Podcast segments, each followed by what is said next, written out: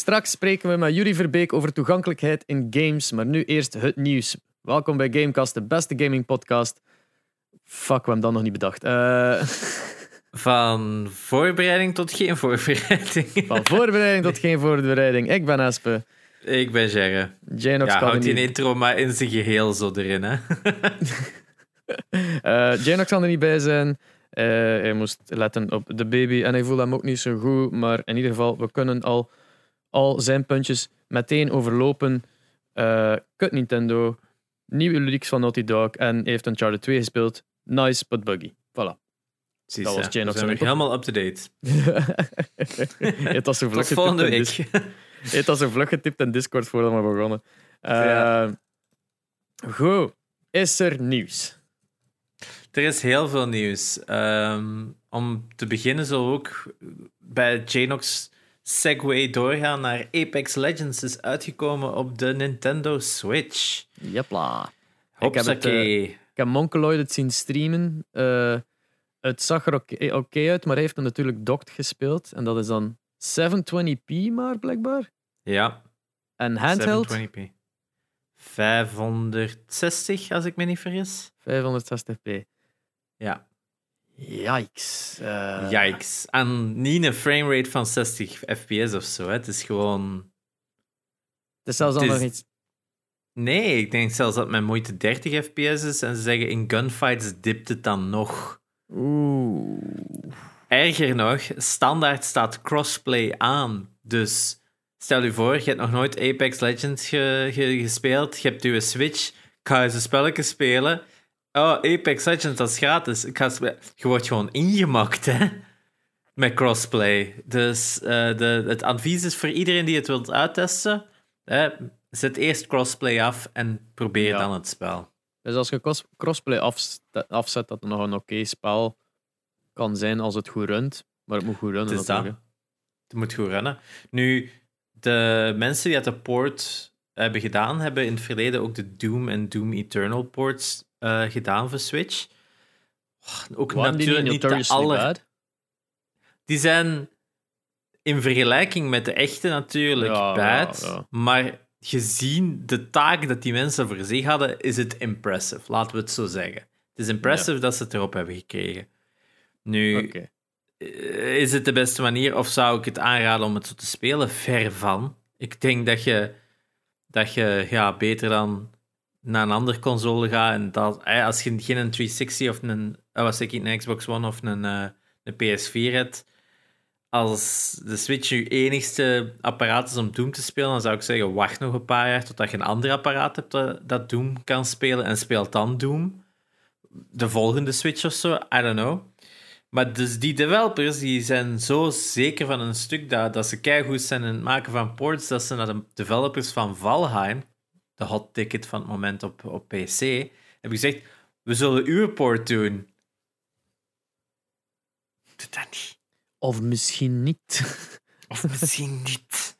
Dus ik denk dat die devs van Valheim zoiets hebben, uh, nee, het is goed. we blijven nog even op PC. Het is Ja. goed. Uh, speaking of Valheim, een andere survival game heeft, er, heeft wat miserie gehad van de week. Oef. En met miserie bedoelen we extreme miserie. De servers van Rust, de EU-servers van Rust, zijn vernield in een grote brand. Er is, geen, er is geen backup server, er is just loads of, loads of progress gone. Eigenlijk. eh. Ja. En dan door al het blussenwerk zijn ze dan ook nog nat geworden. En metaal verrust. Oh, Eh, shit. nee, het, het was wel grappig, want ik zag dat nieuws zou passeren, wat dat verschrikkelijk erg is. En zo, ah ja, brand bij OVH. En ik ga, wacht eens, dat is waar dat mijn server is. Oh, dus ik ineens zo direct naar mijn website. Oké, mijn website is nog online. Er staat niet veel op, maar hij is nog online. Dus mijn server is al niet afgebrand. U- die ene container met uw server is oké. Ja, Eh, ja, het was dus blijkbaar een brand in Strasbourg. eh, waar dat ze dan in die dingen eh, vier server farms hadden of zo. Bij mij weten is een eerste vernield. Eh de tweede en de derde en de vierde zijn mogelijk nog oké. en zijn ze dan aan het opstarten. Maar ja, natuurlijk, dat ding is kapot geblust. Dus eerst ook de, de hoeveelheid reparatiewerk om die service waarschijnlijk online te krijgen, gaat ook al wel weer even duren. Dus uh, ik Ja. ben benieuwd wat dat, hoe vlot dat gaat zijn. Maar voor, inderdaad, voor de EU-Rust-spelers betekent dit het einde van hun progress. Want Ja, er zijn bij mij, weten wat ik las, geen backups. nee, het, het is eh, voor de ontwikkelaar Facepunch, a real punch in the face. Vooral nu gezien dat. Eh, ja, hij begint. Eh, eh, Hey. Gezien dat Valheim letterlijk het, ja, het groter, de grotere game is in het genre voor het moment, is dit echt geen goed nieuws. Want naast, allee, Rust verwijdert om de zoveel tijd wel alle vooruitgang van zijn spelers, dat het opnieuw gereset wordt. Maar er zijn ook community servers getroffen geweest die hun eigen regels gebruiken.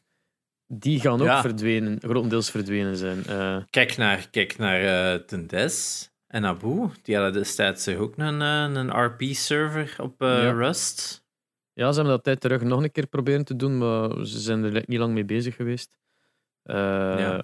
ik, heb er ook, ik heb ook één keer even gespeeld en dat was wel grappig. Het is niet mijn genre spel, dus ik heb het er niet meer opgezeten. Maar vooral die mensen die daar constant bezig waren met al die dingen te maken, moet dat, ach, ja, dat moet niet plezant Ja. zijn. Ja, ja echt eh, een tragedie. Ja. Nu hopen dat ze het eh, snel terug online krijgen. Nu, speaking of tragedies, dit is er geen. Vorige Ah, week ik- hebben we het ah, gehad over paar de... anders. Ja, ja, maar dit, is, dit was een tragedie. Now it's good. Ehm, Go. Vorige keer hebben we gepraat over de, een developer die werkt aan de, de nieuwe Hogwarts Legacy game. Mhm. We hadden toen gezegd van misschien is het beter in dit verhaal dat die persoon gewoon verdwijnt, gezien de negatieve connotatie dat er al bestaat rond J.K. Rowling en dan in extent daarvan de Wizarding World van Harry Potter. Eh, was dan dat nieuws uitgekomen dat, die persoon, dat er een persoon bij eh, de developers eh, nogal anti-social justice visies had. Nu gewoon, dat is zoals het verwoorden. Hij had gewoon very opinionated opinions, die dat gewoon anti-mens waren. Heel seksistisch en hier en daar racistisch ook. Inderdaad. Die persoon in kwestie heeft nu de beslissing gemaakt zelf om op te stappen. Hij zegt dat hij het zelf kiest. Eh, want volgens hem blijft het erbij ehm, dat de Warner Bros. Games en de developers geen enkel probleem zagen in wat er aan de hand was. Wat ik dan Hm. enorm vreemd vind, is dat die mens dan moet vertrekken. Ja. Ik denk voor zijn carrière dat ze hebben gezegd van, je bent niet ontslagen. Maar ik denk langs de andere kant dat er waarschijnlijk ook een clausule staat van, ja, als dit, mee, als dit gebeurt, krijg je geen ontslag. Dan moet je zelf je ontslag nemen, want wij gaan je ook niet uitbetalen voor je ontslag. Ah, op die manier. Op die manier. Ehm, ja, het is goed dat de persoon verdwenen is. Dat is wat wij ook hadden gezegd van... Dit is niet de soort persoon dat zij op dit moment zouden moeten hebben als ze het hele J.K. Rowling-verhaal willen ontsnappen, om zo dus eh, een heel groot deel van de, de gamers te kunnen overtuigen. Dus ik hoop dat mensen hier voorbij kunnen kijken en dat ze toch het spel een eerlijke kans geven, eh, desondanks dit verhaal. Of ja, het verhaal van vandaag goed, het verhaal van vorige week slecht. Ja. Eh, ik heb, ja, ik heb daar weinig meer over te zeggen. We hebben, er, we hebben het alles vorige week al gezegd. Het is gewoon eens, het is een caveat van, ah, hij is, is weg. Oké. Hij is weg. De manier waarop is Everybody liked that. Iffy. Everybody liked that. Schitterend. Eh, meanwhile in Duitsland, een zin dat ik niet vaak ga zeggen in een gaming podcast. eh, Wow. Everybody likes Germany. Everybody likes Germany. Eh, hebben nu ook een, een, zet gedaan richting eh, anti-lootbox-wetten. Oogzot. Ja, dus er is een nieuwe wet toegekeurd geweest, een keer eh, toege- goedgekeurd geweest, oh my God, dat lootboxen die met echt geld worden gekocht of met credits die echt geld kosten, moet, mogen niet toegankelijk zijn voor minderjarigen. Nu, dat is een heel zachte ingreep, want het enige dat dat echt verandert is dat al die games een 18-plus rating krijgen, waaronder dus FIFA. FIFA is 18 plus in Duitsland. Want En dat als er één ding is dat ik kan zeggen, in Duitsland, 18 plus is geen grap. Is dat waar? Want ik 18 ging net, plus, ik ging Eh. zeggen van, ja, het is maar een rating. Hoeveel kinderen lopen er met GTA rond dat ook een 18 plus game is? Duitsland is al jaren en dag de strengste wetgeving qua games voor developers. Dus elk game dat swastikas had, moest altijd, tot een paar jaar terug, altijd al die swastika's aangepast hebben, verwijderd voor de Duitse regio. Lange tijd in de jaren 90 was bloed niet toegelaten in games. Moest altijd een groene substantie zijn in plaats van een rode substantie. En zo was dat jaar en dag dat iedereen zei van ja, Duitse markt, je moet er altijd extra werk voor doen. Je moet dat doen. Nu, Duitse markt is ook een van de grootste gamemarkten in de wereld. Dat is gewoon een heel goede gamemarkt. Ook altijd een heel unieke gamemarkt. Want point-and-click games waren in overal in de wereld in decline. En eigenlijk, Duitsland is het enige land dat vrij stabiel is gebleven. Tot zelfs in de jaren 2000 nog zelfs het een goede markt. Diezelfde I like mensen zijn die clicking. altijd blijven kopen. Dus dat... I like the pointing and the clicking. It's very suiting. I like the games where the thinking, Ja. the thinking. Eh, in elk geval, de... dus een 18-plus game in Duitsland zit ook in een bepaalde... in een speciale case. Dus als je zo bijvoorbeeld in de mediamarkt een game koopt, dan je altijd zo die gigantische plastieke Mhm. pakken dat daar rond zitten. Een 18-plus game in Duitsland heeft altijd een bloedrode, ironisch genoeg, eh, case, waardoor dat je de game ook al moeilijker kunt zien. Dus Ja. je moet echt al wel heel duidelijk gaan kijken van, ah ja, dit game is ehm 18 plus, of dit, dit is die game. Dus ze, ze gaan wel, ze, het, ze maken het wel lastiger om een game zichtbaar te maken als het 18 plus is. Dan ben ik Dus ze hebben naar- daar wel andere wetgeving in. dan ben ik wel benieuwd naar de reactie van EA. eh, om, want de enige manier om dus die game toch, een FIFA, toch aan minderjarigen te kunnen verkopen, is dan die lootboxes daaruit halen. Wat dat hier in Eh, België al het geval is, dacht ik. Het is dat, als ze dat inderdaad gewoon regionaal afschaffen, dan is dat inderdaad mogelijk. Eh, ik weet nu niet wat dat zit in België qua lootboxen. Ik denk dat je nog altijd wel krijgt van die food dingen, maar je kunt ze niet meer kopen, gok ik. Ja, en wel, gaan ze, het ding is, gaan ze dat dan aanpassen, dat dat de regio van Duitsland daar ook bij hoort bij België en Nederland, dat we, dat we allemaal dezelfde versie gaan hebben? Of weeg het niet op met het aantal eh, units dat ze minder gaan verkopen tegenover de winst dat ze maken met lootboxes? Ehm, ik denk sowieso dat dat FIFA is een van die games. Als ze het hem voor België en Nederland aanpassen, dan gaan ze het sowieso voor Duitsland aanpassen. Duitsland is een te grote gamemarkt om te negeren. Nu, eh, dat is exact dezelfde versie. Hè? Al die schijfjes printen exact dezelfde versie. Daar is geen distinctie tussen te maken tussen een Duitse versie en een Franse versie. Het is enkel de verpakking. Wat dat ze gewoon doen is, als je inlogt op die games, kijken ze naar je account, aan welke account, eh die account aan welke regio is die gekoppeld. Ah, die is aan de Belgische Game Store gekoppeld, in het geval van PlayStation of zo.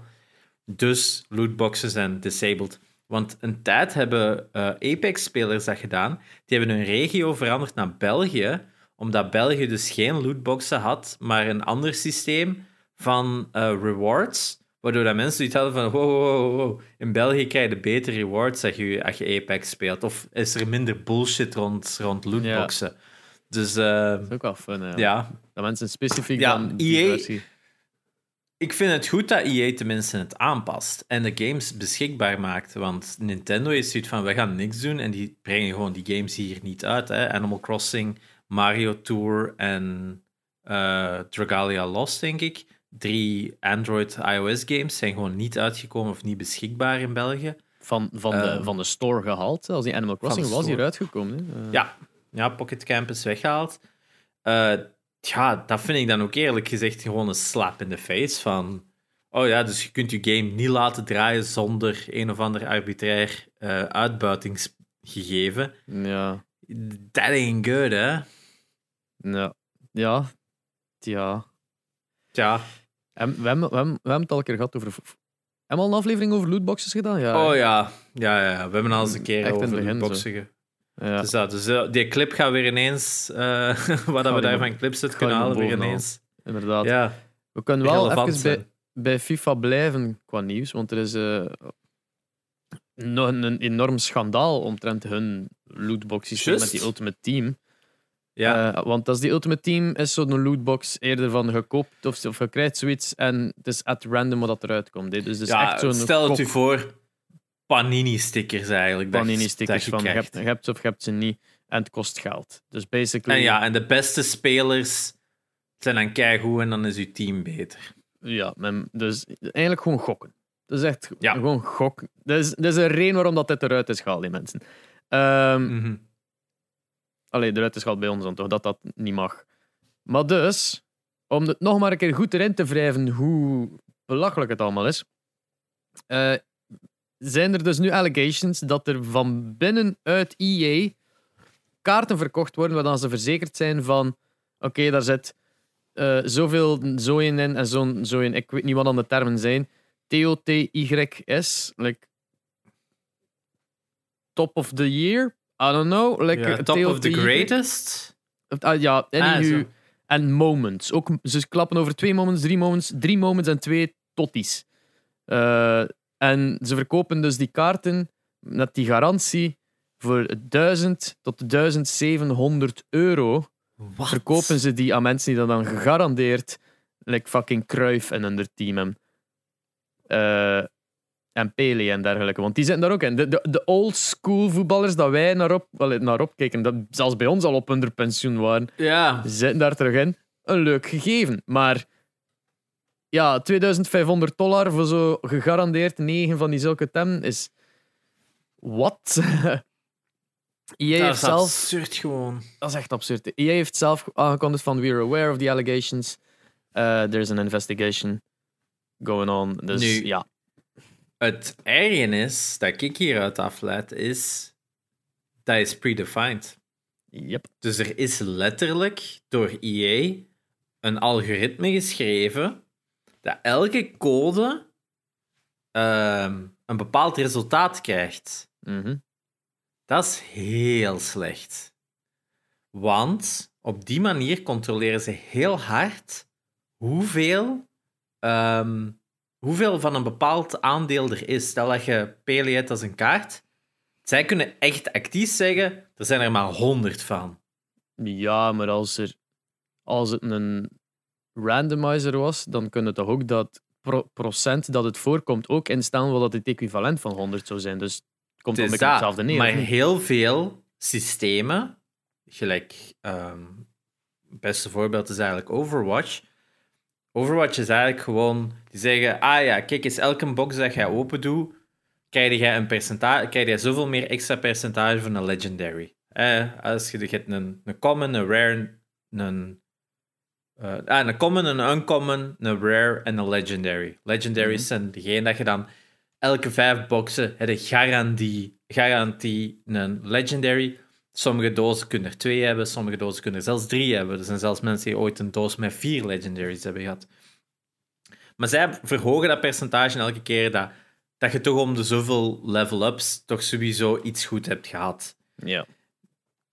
Zij kijken nog altijd meer naar, ah ja, kijk eens, eh, we pakken uit de pool en we geven daar iets random van. En deze week heb jij zoveel meer kans om met die pool te winnen. En je deze week zoveel keer, eh, afhankelijk van een event of zo.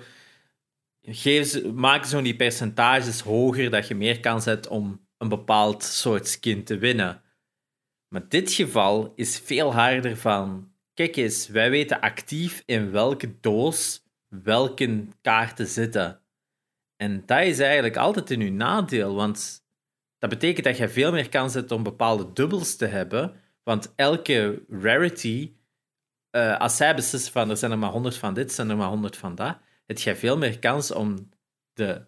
Stel dat je elke keer eh, legendaries hebt, dat zij bepaalde legendaries gewoon aandikken met. Het is een legendary, maar het is ook niet echt een kei. Dus je hebt veel meer kans om dubbele te halen die daar effectief niks waarde hebben. En dat vind ik een. Dat is een slecht precedent. Uiteindelijk, wat dat je, ik, ik ga ook niet akkoord dat je dubbele moet kunnen halen in zo'n systeem. Dat slaagt op niks. Want Mhm. je hebt letterlijk daar niks aan. Dus Het is, het is een zot gegeven dat iemand ook zoveel geld zou geven aan een garantie van die, van die kaarten gewoon. Dus allee, het, het, ja, het is... Ja, denk dat iedereen die luistert wel zelf een- kan afleiden waarom dat slecht is. Ja, ja, ik vind het een, een, een dwaas systeem. Het is letterlijk geld geven aan niks. En mensen houden het in stand, hè, want het, het, het, is, het, is, het is een e-penis dat je verlengt. Hè. Oh, ik heb die kaarten, wauw. Ja. Ja. Ik heb, ik heb, ik heb een Pele, wauw. Ja. Hm. ja. Good for you, I guess. Ja, het is, ik, ik, ik ken er weinig. Dat is hetzelfde als wat ik nu zo van de week had gelezen van zo'n NFT. Zo'n non-fungible tokens. Mhm. Dat is zo'n nieuw systeem dat mensen nu digitale kunst kunnen kopen en verkopen.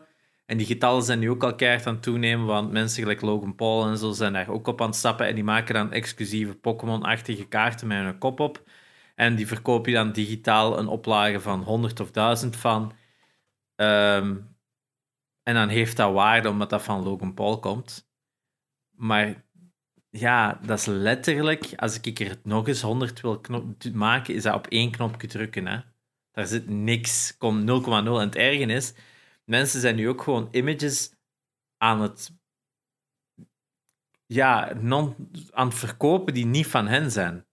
Dus ze gaan gewoon op Twitter, ze zien artiesten, pakken die image daarvan en verkopen die dan als een non-fungible token, eh, waar ze 0,0 ehm, ja, rechten op hebben. Hè. Ze, hebben dat niet gemaakt. Ze hebben, dat is, dat, is zo'n raar, absurd gegeven dat weer volledig uit de pan aan aan, aan, aan het schieten is. Omdat ik denk door lockdown, I guess, dat mensen keihard in het collecten gedoken zijn en nu eigenlijk alles wat daar niet vast zit aan het collecten zijn.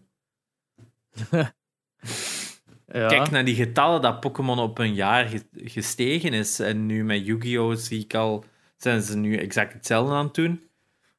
Ja, wat heb ik hier van Brol liggen? Eh, nagels. Ik begin een nagelcollectie. Ik heb een 9-inch nail als je wilt. Hey. Hey. Nee, is- Eh, ja. dus- ik dus- vind dit soort kaarten valt daar ook onder. Als EA morgen, op de, op van, morgen beslist van ah ja, we beginnen met een nieuw systeem, ja, dan is dat 0,0 waard. Hè? Anders eh wilde wat goed nieuws horen. Ik wil wel eens een goed nieuws kunnen horen. Ja, wel. De ontwikkelaars van Ghost of Tsushima worden om ambassadeurs van het echte Tsushima. Hoe fantastisch Wat- is dat? Dus basically... Wat een match in heaven verhaal geworden, toch? Ja, dus de, de game directors Nate Fox en creative director Jason Connell, ehm, die dus de game Ghost of Tsushima gemaakt hebben, eh, zijn, uitge, uitge, allee, zijn benoemd tot officiële toeristische ambassadeurs van Tsushima. Eh, en dat Damn, voor ja. het leven. Eh, dus omdat ja, de burgemeester van Tsushima, de, ik zal poging doen tot zijn naam leven, Hiroki Hitakatsu, eh, ja, zijn dan, ze, zij ze vertelden dat ze geëerd waren met de, de, de mooie manier dat Tsushima bekend is geraakt door dat spel. En dat de, eh, ja, de, de, de geschiedenis daar zo schoon in vertegenwoordigd wordt. En daarmee dat ze dus die, die benoeming ge- gegeven hebben. Plus ze zijn ook aan het samenwerken met Sony om een campagne in elkaar te steken ook al. Eh, ja, dat, dat is leuk. Dus stel je voor dat de burgemeester van whatever dorp dat je in stad of dat je woont plotseling zegt van ja, we hebben eh, game director dingske tot toeristische whatever, wat is het, eh, of toeristische ambassadeur van Gent genoemd. of Ja. whatever. Ik, begin aan, ik, ik begin aan Ghost of Bruges. Ghost of Zelen. Eh, Yes. I am going uh, down the, that steegje and I'm going to steak a frietje. Ja. Eh, ja, dus ehm, het, is een leuk weetje gewoon. Inderdaad, like dat je zei, een match made in heaven. Die twee Mhm. die daar geëerd zijn door Tsushima. Ja. Het is dat. Minder goed nieuws uit Japan wel. Ehm, een paar maanden terug was er een serieuze data leak, breach, hack, hoe moet het zeggen, bij Capcom. waar toen, toen een terabyte aan employee uh, data gepikt was. Van Dus employees dan echt gewoon... Ja, employees en customer data was gestolen. Dus echt voor heel veel mensen was echt gewoon hun publieke data online te vinden. Eh was ik, hun private data was gewoon online te vinden, waar, waar dat ze woonden, rekeningen, allemaal dat soort dingen. Ehm, dus dat was al een erg gegeven. En sindsdien heeft eh, Capcom de beslissing gemaakt van, ja, vergeet het maar met thuis te werken. Dus in volle pandemie hebben die nu iedereen gewoon terug op hun kantoren zitten. Met wel de nodige maatregelen van social distancing en masks en allemaal van dat soort dingen. Maar het is niet officieel geweten. Het is eigenlijk gelekt dat ze nu allemaal volledig en voltallig terug op kantoor zitten. Dus het is niet echt zo een positief nieuwsje voor Capcom. Ik blijf fan van Capcom. Capcom, don't punish me. Uh, maar het is wel spijtig dat, het, uh, dat de reactie op eigenlijk de, een gigantische data breach ja, eigenlijk ook nog eens een negatief gevolg heeft op een andere manier voor de werknemers in kwestie, want die voelen zich natuurlijk ook niet 100% veilig. Ja. Bijvoorbeeld als je het dan gaat vergelijken met Square Enix, die hebben nog vorige, in de herfst nog gezegd dat ze zelfs in de toekomst nu um, voor bepaalde medewerkers, of zelfs voor medewerkers in het algemeen, denk ik, uh, work from home eindelijk gaan toelaten, uh, zelfs na de pandemie. Dus dat is daar ook wel een positief Ik denk dat er veel bedrijven... Veel bedrijven ja. Veel bedrijven dat toen zijn. Nina, uh, mijn vriendin, heeft dat nu ook wel. Die, wa die waren zo'n beetje tegen het thuiswerk. Waarschijnlijk met de gedachte van, ah, je bent thuis, je gaat niks doen. Maar nu gemerkt van, oh, dat werkt precies wel. En sommige mensen presteren zelfs beter, omdat je geen afleiding hebt van je collega's die constant komen tetteren aan je bureau. Uh, ja. Dus hebben ze nu dat ingevoerd van, oké, okay, je, mo je, je mag thuiswerken, maar minstens twee dagen op het kantoor per week. Ene keer dat de pandemie voorbij is, dan op zijn minst. Uh, dus ja, ik denk dat, dat de lockdown is voor, voor veel mensen, voor veel bedrijven, een eye-opener geweest van holy shit, we kunnen zo ook efficiënt werken. Wat dat geen slecht ja. nieuws is. Capcom, nee, however, didn't get the memo. Didn't get the memo. Um, ja, ze hebben gewoon een serieuze data breach gehad. Ze moeten dat gewoon dringend aanpakken. En dan, dat is eigenlijk hun prioriteit. Uh, alles van game development, spijtig genoeg, data, zou nu moeten gepauzeerd worden. Ja, wat voor data kunnen die dan uh, misbruiken eigenlijk? Van ons, allee, want wij, wij, zijn alle twee klanten bij Capcom. Wij hebben games gekocht. Wij zijn technisch gezien customers van Capcom. Wat kunnen die dan misbruiken? Van ons persoonlijk heel weinig. Ja. Het enige wat ze kunnen hebben van ons gepikt is dat wij het gekocht hebben via PlayStation of Xbox of PC. Ja. Onze user account data van PlayStation of zo, dat is eigenlijk het enige wat dat heel beperkt is, wat je kunt weten. Dat is meestal, ik weet nu niet wat er bij Sony en Xbox zit, maar meestal is dat enkel aankopen dat je kunt bekijken van een user en zijn username. Ik weet niet of je e-mails kunt bekijken. Ik denk dat je dat zelfs al moet toelaten als gebruiker, dat een game studio je e-mailadres kan zien. Maar als de gemiddelde gebruiker, in, zoals bij ons, gaat dat niet zo zijn. Als het mensen zijn die direct bij Capcom hebben gekocht. Hè. Misschien dat zij in Japan ook iets aanbieden als een digital store voor games te kopen. Of bijvoorbeeld een merchandise store. Dan kun je misschien wel pech hebben. Want Capcom heeft ook uh, hun eigen storefronts voor merchandise. Uh, in Europa is dat Cap Capcom Store Europe. Hebben altijd wel heel veel coole shit en exclusieve shit op die website staan. Dus ik kan wel vatten dat daar wel wat gebruikers zijn. Ik heb het nog wat verder opgezocht. Is dat het um, van negen personen heeft, weten ze dat ze personal data hebben gekregen. En van 350.000 andere medewerkers vermoeden ze dat ze data hebben kunnen pikken. En dat zou dus 134 klanten zijn who use the video game support helpdesk in Japan. En dan 14.000 Capcom Store members, zoals ik zei, in North America. 4.000 website members in North America. 40.000 shareholders 153.000 former employees, their families and applicants. Uh, dus uh, medewerkers, een familie en ook mensen die eigenlijk in een aanvraag tot een job, hè, de, een cv hebben ingestuurd. En dan nog 14.000 uh, medewerkers en related parties van HR zijn ook gestolen. Zouden gestolen kunnen zijn in die 350.000.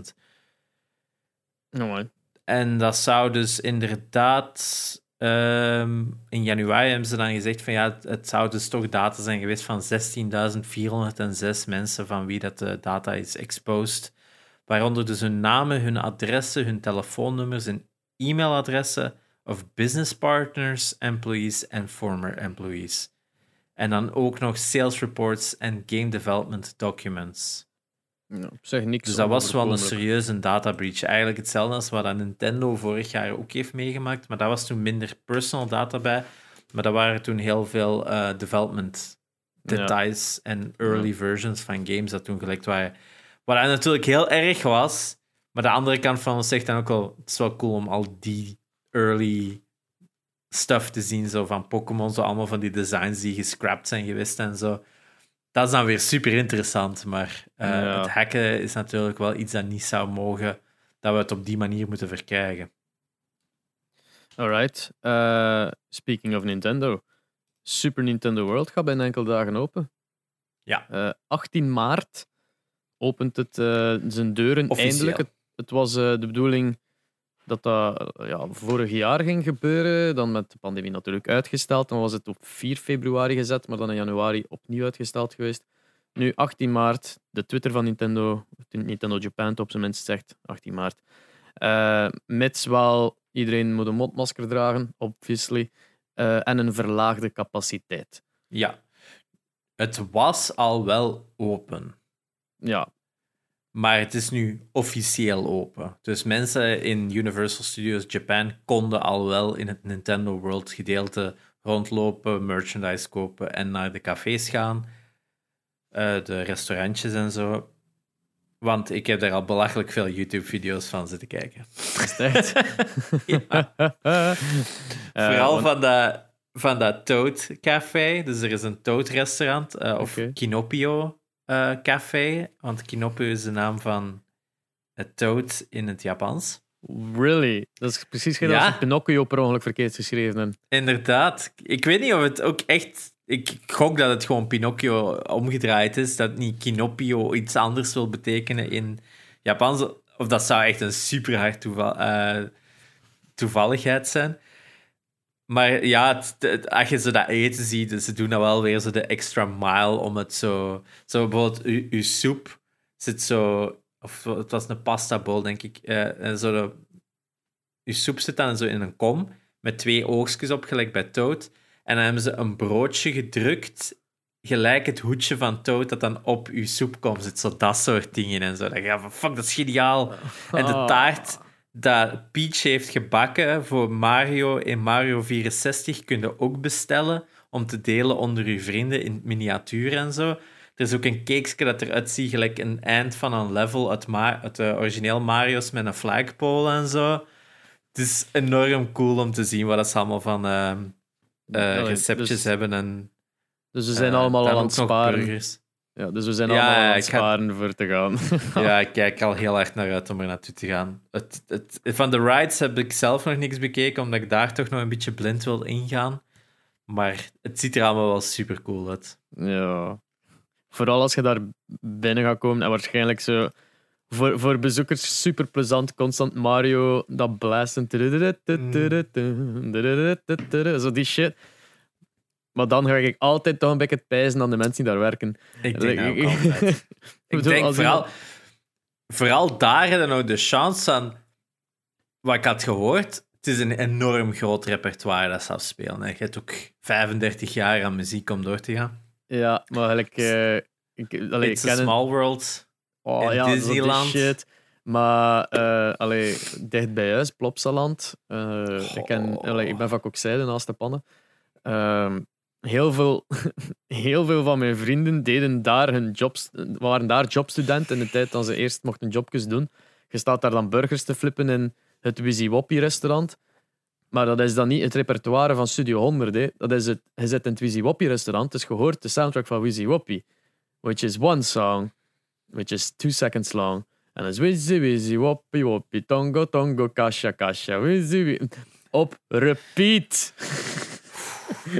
Ik denk dat je daarmee dat je dat voor de rest van je leven mee slaapt. Zo, op elk Ja. moment dat zo iets te stil wordt, begint dat zo op te komen. Zo. Fucking hell. Oh, maar ja, maar die, dat, die, allee, die, mijn maat die daar werkte, die had al meerdere keer gejoked van ik ga gewoon op een bepaald moment een trenchcoat aandoen en daar binnen loop met geweren. Zo. Obviously as a joke, want hij heeft heel donkere humor. Maar Ja. Ja, als je daar, als je daar zo twee seconden staat, dan beseft dat ook wel van oeh. Eh, Ja. Ik zou dat ja, op mijn oordopjes werken, denk ik. ja, Super Mario Land zal er nog wel meevallen. Ik zou, ik zou, ja. Je zet het nu al vrijwillig op. Dus Ja, wat is dat? zegt, zit van, bespaart mij opzoekwerk. Ik, ik zou met plezier eigenlijk hele dagen naar Mario muziek luisteren, om eerlijk te zijn. Het is dat. Ehm, goed, heb jij nog nieuwsjes? Ja, ik heb eh, toch wel, voor mij vond ik het topnieuws van de week. Dat er een nieuwe Turtles games gaat komen. Oké, we hebben al afgelopen jaren, elk jaar of om de twee jaar, wel een nieuwe Turtles game zien verschijnen. Waar dat we niks om gaven of toch didn't bat an eye. Maar toen, dat we de trail- toen ik de trailer van deze zag, Teenage Mutant Ninja Turtles Shredder's Revenge, was ik toch al even licht hyped. Het is, Ja. eh, we hebben al, ik denk dat we op dit moment al bij de vierde reïncarnatie zitten van de Teenage Mutant Ninja Turtles op tv. Maar deze game gaat dus gebaseerd zijn op de originele tv-reeks, waar dat wij mee eh, opgegroeid zijn. Of toch, ik had daar toch wel wat speelgoed van. Ik vond echt wel de max de Turtles toen ik klein was. En als er één ding is dat de Teenage Mutant Ninja Turtles hadden, waren pokken goede games. Maar echt. Ik denk de eerste vier Turtles games zijn gewoon goed. Ik vind zelfs wat het, eh, de NES nummer 1 vind ik zelfs een kei leuke game. Want ik had die op Amiga en ik vond die echt super fun. Zo die sites dat je zo met die top-down map moest en dan in de sewers en eh, dat zwemlevel en allemaal van dat soort dingen. Ik vond dat de max. Vond dat supergoed. Maar daarna waren het dan allemaal brawlers geworden, omdat het allemaal arcade games waren. En ja, de beste volgens iedereen is natuurlijk Turtles in Time. Op de, en dan ook heruitgebracht op Super Nintendo. En de nieuwe game zou dus een sequel zijn op Turtles in Time. Eh, het ziet het er ziet echt wel vet uit. Het ziet eruit gelijk dat het een, eh, een Game Boy Advance game is. Met bold outlines, nice pixel art. Eh, Yep. de, de trailer start met een, een heel ja, intro, het intro-nummer en een an- animatie, wat er echt gewoon vanuit de oude serie is. Mega anime as fuck. Het is echt Yep. de, de, ja, het is extreem anime, I love it. Maar eh, ja, ene keer dat dan, ik was dan aan het wachten van, oké, eh, hoe gaat het er nu uitzien? De trailer is een minuut 29 seconden en letterlijk op Ja, de eerste minuut zie je pas de pixel art. maar het, ziet er super cool uit. Eh, ik ben ook wel hyped. Het is een four-player co-op. Hopelijk is het zowel local als online. Ehm, want ja, we hebben al eerder tegenslag gehad met zo'n games. Eh, ik denk aan de, de remake van Battletoads. Die was enkel local, zeker? Of was het? Of enkel online? die was enkel local. Nu, Ja. deze is wel door .emu eh, als publisher. En Mhm. tot Emu, die hadden ook, eh, die zijn denk ik, ehm, ja, vooral bekend voor het, het re-releasen van retro games opnieuw.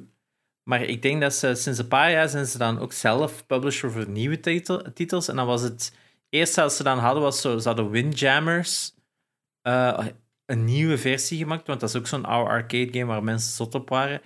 En hebben daar een sequel op gemaakt, maar dan Streets of Rage hadden we vorig jaar. En Streets of Rage eh 4 was dus een sequel die dat zij dus geproduceerd hadden op de originele trilogie. En ook een brawler, maar wel met online eh co-op.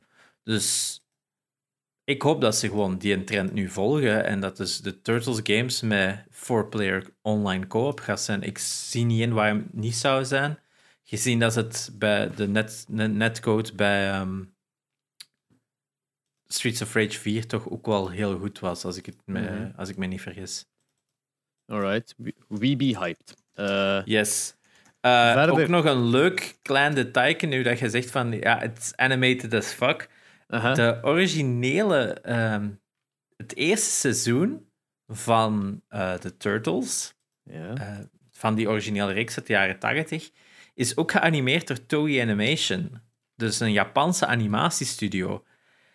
En dat is dezelfde animatiestudio, of dat is toch een van de animatiestudio's die ook uh, Dragon Ball en Dragon Ball Z heeft geanimeerd. Ja. Dus daarmee, dus die eerste afleveringen en de intro van, het, de, intro van de originele reeks is dus inderdaad dus ook door uh, Japanse animatiestudio. Ik denk de latere aflevering ook nog wel. Maar dat eerste seizoen staat wel gekend als dat was de hoogste kwaliteit en inderdaad ook de meest insane van alle afleveringen.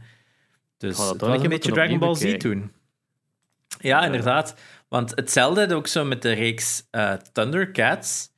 De origineel Thundercats... Uh, ik weet niet of jij die tekenfilm nog kent van vroeger? Nee. Dat, is, dat, dat lijkt me iets Amerikaans dat ik nooit gekend heb. Zo hetzelfde met ja, He-Man en zo. Dat zijn zo van die Amerikaanse series. Dat ik amper... Dat ik, ja. ja, dus inderdaad. De, ook zo een reeks dat dan... Um, ja, Amerikaanse property was. Maar dat ze dan gewoon in die tijd, dan, dat was gewoon voor speelgoed te verkopen. En dan outsourcen ze dat dan gewoon naar Japan voor dat dan te gaan animeren. Uh, omdat dat toen gewoon goedkoper was dan in, in uh, Amerika te animeren. Hetzelfde hebben ze bijvoorbeeld ook gedaan met heel veel reeksen hier, gelijk Alfred Judokus Kwak. Was ook eigenlijk gewoon een anime dat ze dan uh, dat ze eigenlijk het verhaal hier in Holland zijn komen kopen om het dan in Japan te laten animeren en zo. Wat dat gewoon veel goedkoper was. Maar dus die originele Thundercats was dan ook eigenlijk geanimeerd door dan studios dat dan nadien uh, Disney-animatiestudios werden en zo. Dat soort stuff. Dus het is allemaal insane. Maar dat waren keigoede getekende tekenfilms.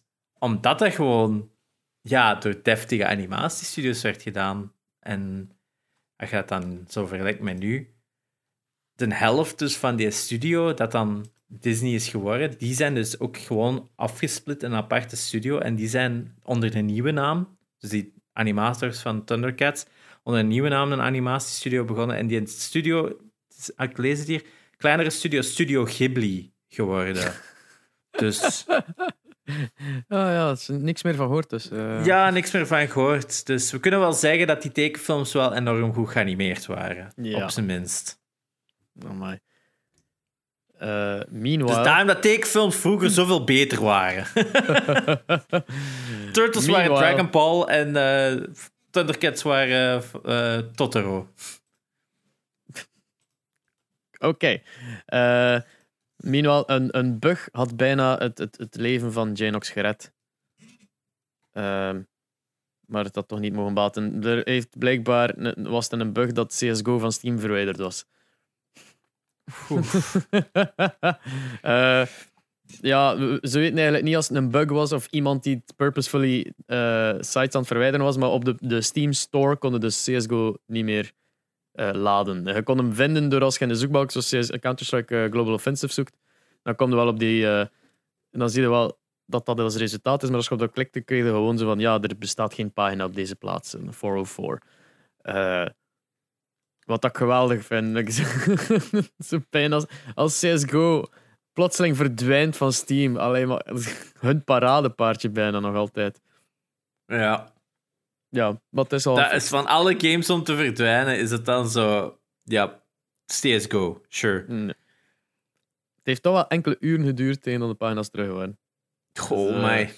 Maar ik veronderstel dat er niks aan de game verandert, dat je dan altijd kan opstarten, maar gewoon die page was gewoon. Ja.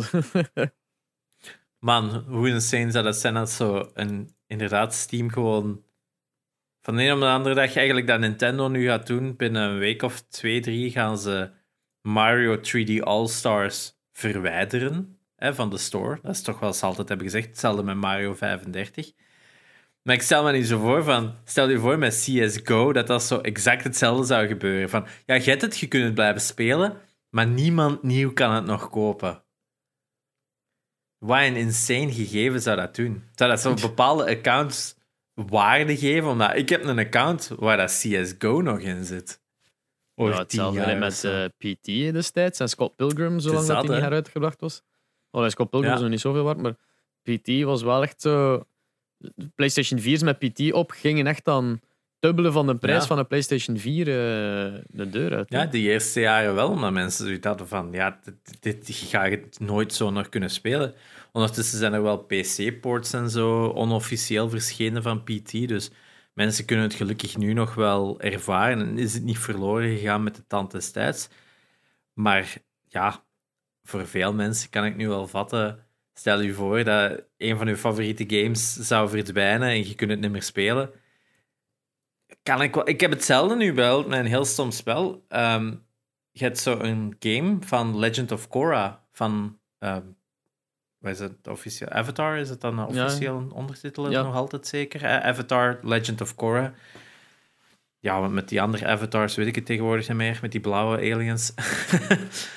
maar die hebben dus destijds op PlayStation 4 en PlayStation 3 en ik denk ook Xbox One en PC, gok ik was er een Legend of Korra game gemaakt door Platinum Studios, de developers achter Bayonetta.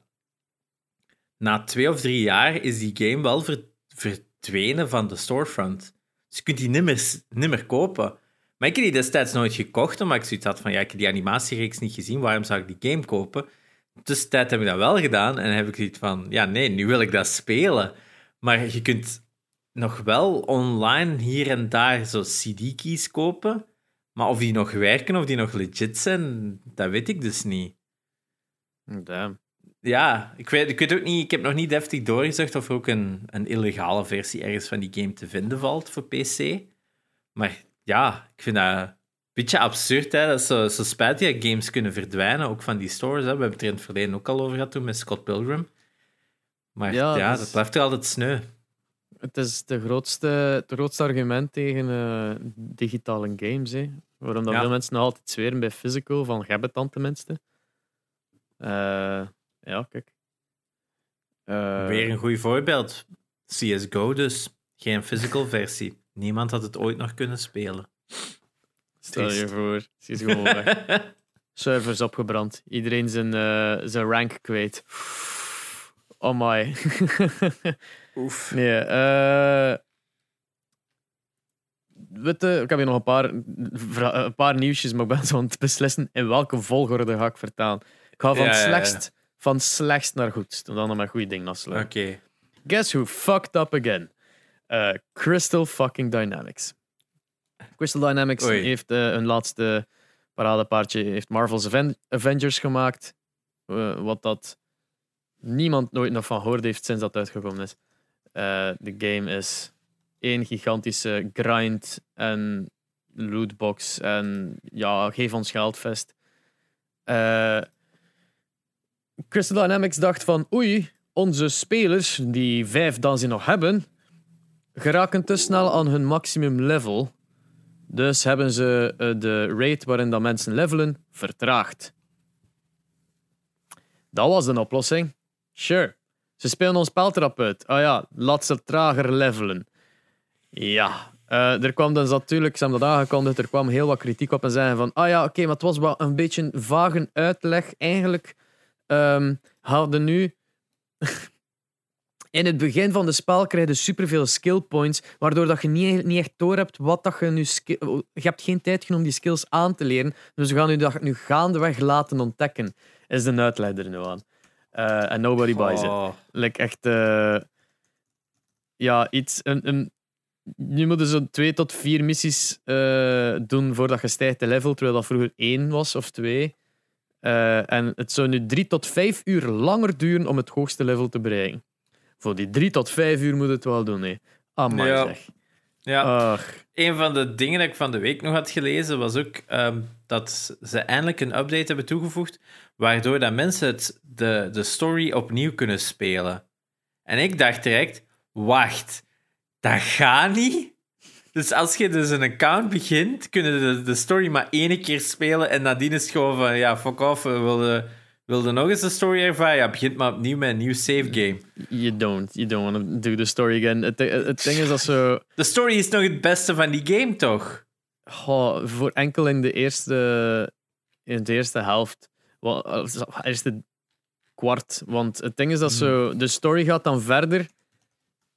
Uh, van, in het begin heb je zowel de setpieces die veranderen, namelijk gestart op de Avengers Day. Je gaat dat in een brug, dat is zo heel een tutorial gedeelte. Dan ga je, speelde met uh, Miss Marvel voor de eerste keer en dan springde van over de daken in San Francisco. Ik weet niet meer waar dat was. Ja, San Francisco, uh, ja. Dan gaat het daar en dan zie je dat van, oh wow, wat een setpiece. Dan gaat het, komt het terecht bij fucking Hulk gaat, komt er voor de eerste keer tegen. Like letterlijk in een wreckage van zo'n. Um, oh, noemt dat weer? Zo die, die gigantische vliegdekschepen. Zo. Maar dan die. Uh, helicarriers? Die helicarriers, ja. En zo'n zo zo'n zo neergestorten helicarrier vind je zo de hulk terug die je aanvalt omdat je maar ik denk Cap's Shield ging gaan lopen. Dat is zo echt, ik weet schoon moment eigenlijk, omdat het best op het moment dat de Hulk u inhaalt, van die had hem vermoorden en je pakt gewoon dat schild af en is weer weg. Zo gelijk een toddler die zijn speelgoedje terug heeft. Zo echt. Uh, schoon moment zo. Dan, dan alright, ja. En dan de story start daar een beetje van, dat is uw base. Alright. En nu... En vanaf dat moment verandert iedere level in dezelfde. Dan heb je zo, hebt een forest level en een iets minder forest level. Dat je constant opnieuw doet met, het, met een ander, iets wat ander doel. Um, voor de story vooruit te gaan. Dus de story gaat wel vooruit. En dat is van, alright, we weten hoe dat eindigt. Maar de, de, manier dat je er geraakt, of de manier dat verteld wordt, is vanaf dan constant hetzelfde. Hetzelfde level, hetzelfde ding, hetzelfde enemy. So, oh, het is zo... Je komt dan op den duur ook dingen tegen van, ah ja, je wilde hier binnen gaan om alles te collecten in deze level. Ah ja, maar dan moet het terugkomen met Iron Man, hè. Oeh, maar ik heb Iron Man doet nog niet mee op dit punt. Ah ja. Ah ja. Wat? dus je moest zo levels al sowieso opnieuw spelen die al allemaal op elkaar trekken. En dan gaan ze nog een keer moeten opnieuw spelen om alle collecting te hebben. En, en upgrading. En basically had ik tegen het einde van het spel zoveel keer hetzelfde gedaan dat ik echt met door aan het sleuren was. En um, had ik Hulk zo underleveld, omdat ik zoveel met, met Iron Man en Miss Marvel aan het spelen was, was Hulk zo underleveld dat ik bijna niet kon uitspelen. Maar het ding is, je kon dus inderdaad de story missions niet meer opnieuw doen. Wat ik dan ook niet snap. Want je zou zeggen van, je moet nog terugkomen. Nee, nee, je kunt niet meer de story missions doen. Het?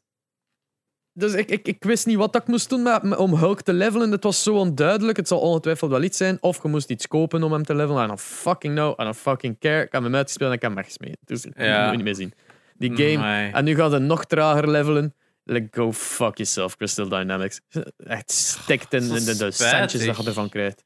Voor de, voor de rest is het echt een keigoede studio, Crystal Dynamics. Maar hier hebben ze echt wel een bal misgeslaan. Oh my. En oh, ja, we hebben het er al over gehad, die Avengers. Die moesten gewoon een schone storyline à la gelijk Uncharted of zo doen.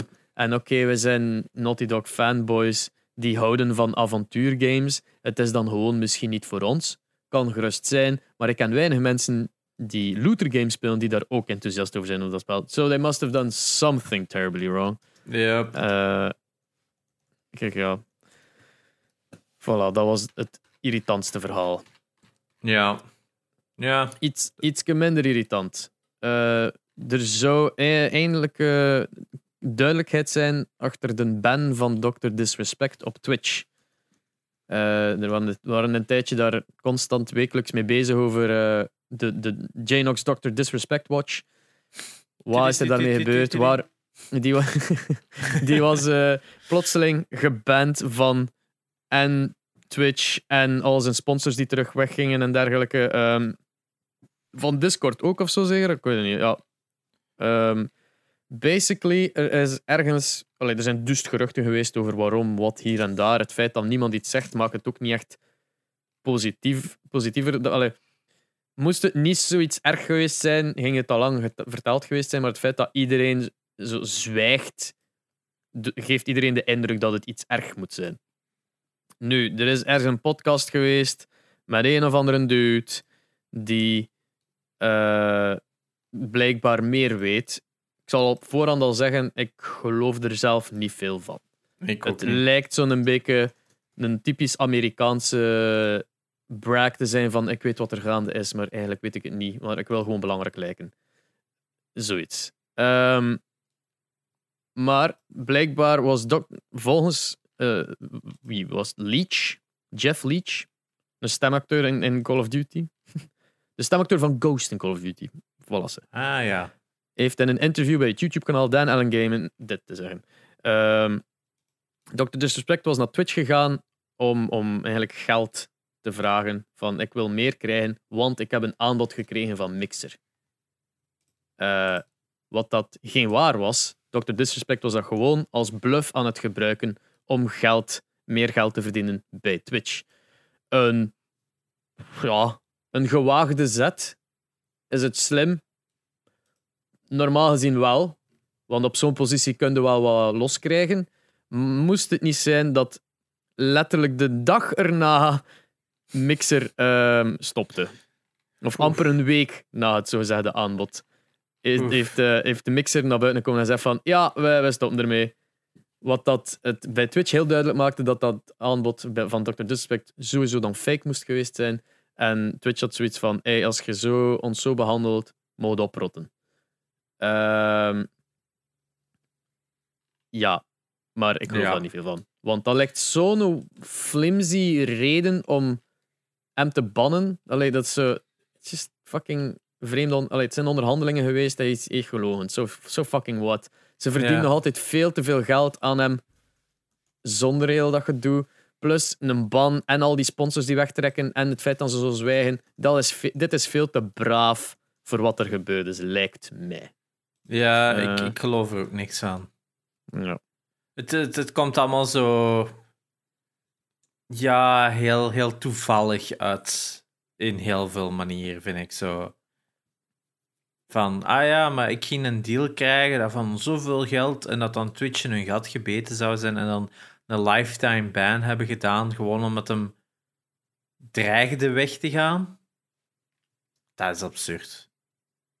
Dat is, hij brengt nogal belachelijk veel geld in. Hè? We hebben daar nog van de week nog op onze Discord nog een, discussie over gehad van waarom treedt, eh, waarom is Twitch met bans zo hypocriet en slaagt het vaak ook op niks?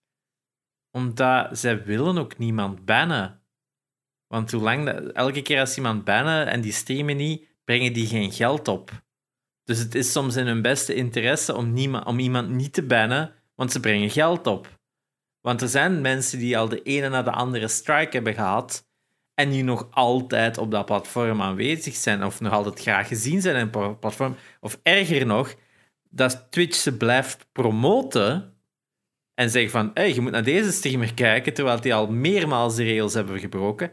Ja, dat is gewoon simpelweg, Twitch is running a business. En als Ja. zij dus zouden zeggen van, ah ja, Doc Disrespect, blijf maar weg, want je, hebt- je hebt geld aangeboden gekregen, wat gaat u nu doen? Ja, die gaat dan natuurlijk naar YouTube of Facebook. Waarom zou die dat niet doen? Er moet al een, een concretere reden zijn waarom dat Twitch iets zou hebben van nee, we moeten die weghouden van Twitch, want het kan ons mogelijk negatief uitdraaien. Mhm. Ja, het, eh, het- ja, ik geloof er dus inderdaad ook geen zak van. En het feit dat al die bands inderdaad, ik geef u volledig gelijk daarin. Eh, dit- Dank u. het feit inderdaad met dat promoten, dat dat promoten is inderdaad zo, het, valt de laatste tijd op. Ik heb er nog nooit zo hard in mijn neus gevreven geweest dan er ehm, ja, so-called titty streamers op Twitch zitten.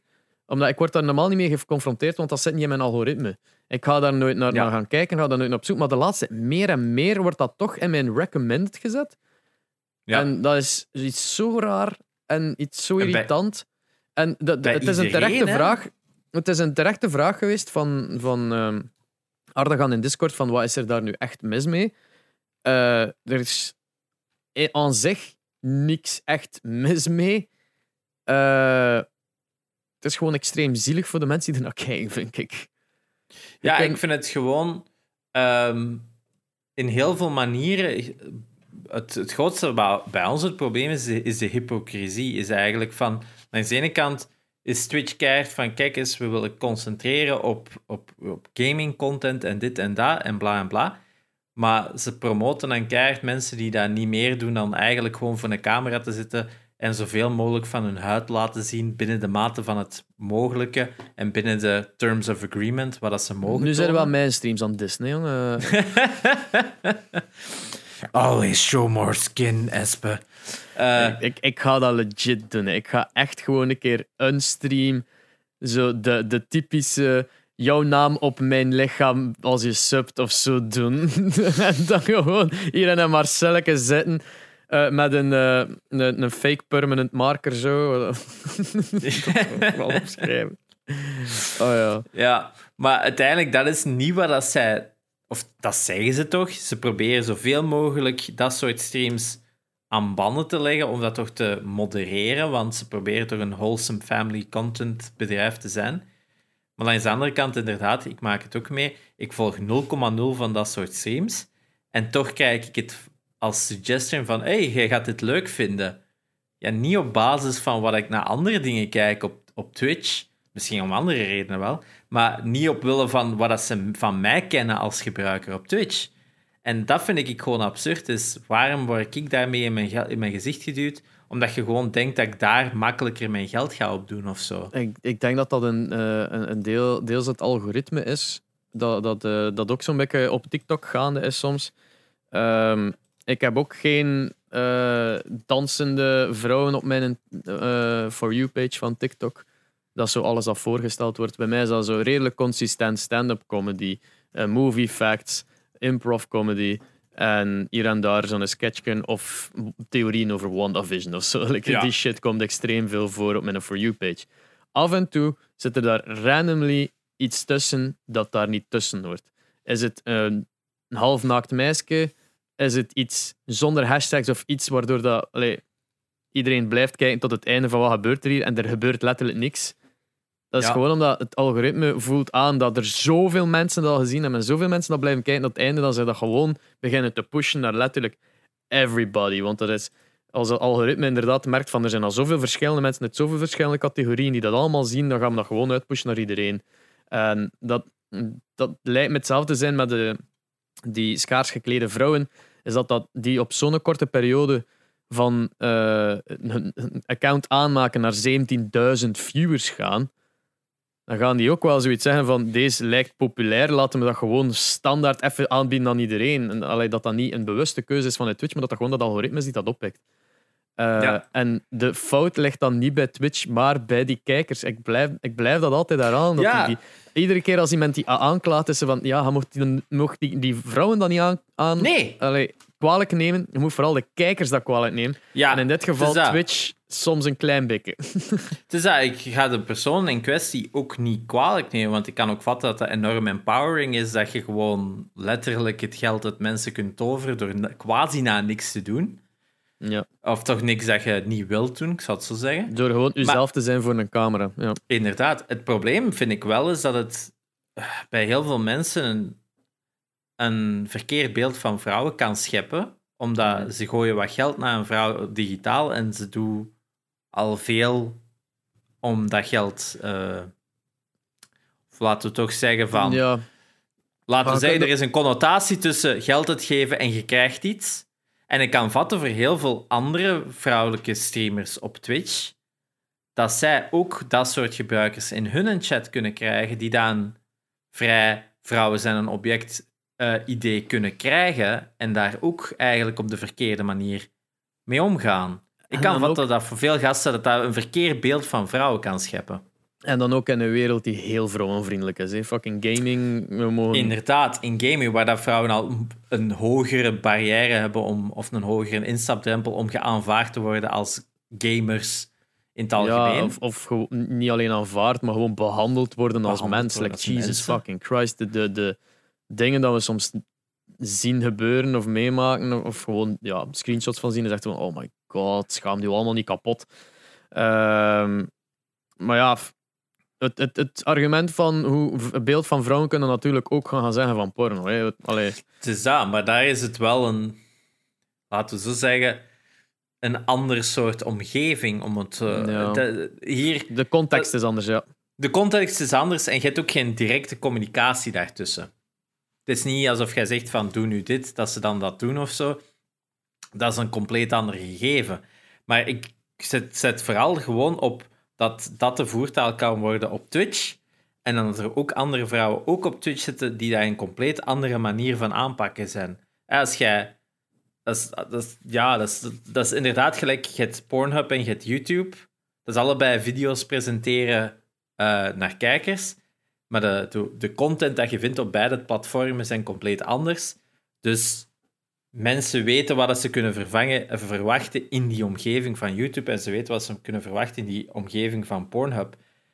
Maar in Twitch is daar dan het tegenovergestelde. Is dat er twee kampen zijn die allebei op hetzelfde platform zitten. En ik kan vatten dat, ze, dat er mensen zijn die dat dan kijken naar een eh, Amorant of zo en ah ja, ja, eh, die doen alles voor geld. En dan naar een andere streamer gaan, gelijk naar Pokimane of zo, dat dan het compleet tegenovergestelde is en met diezelfde verwachtingspatronen denken van ah ja, ik ga die zo keer kunnen krijgen als ik genoeg geld er tegenaan smijt. Ja, dat gaat niet pakken, hè. En dat is ook heel onrespectvol naar de streamers in kwestie. ja. Misschien Dus- moeten we daar gewoon een keer een, een onderwerp stream van maken om het daarover te hebben met Janox erbij en eventueel een vrouw er ook bij dan. Ja, We hebben altijd geen vrouw. vrouwelijke guest te pakken gekregen. Eh, dat is niet bewust. We hebben daar ook al op aangesproken geweest van doe een keer iemand anders dan een blanke man. Eh, we're aware of that.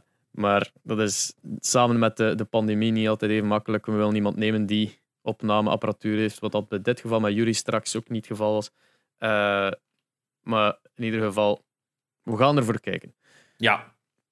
Dat was Dr. Disrespect Watch van Janox.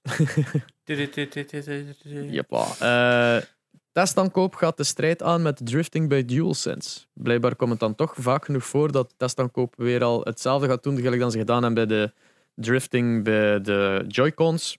Dan gaan ze gewoon een platform maken dat iedereen die dat meemaakt daar naartoe moet sturen, zodat ze een goed dus- dossier kunnen opmaken om met het probleem te gaan richting Sony te zeggen van oké, je moet dit fixen.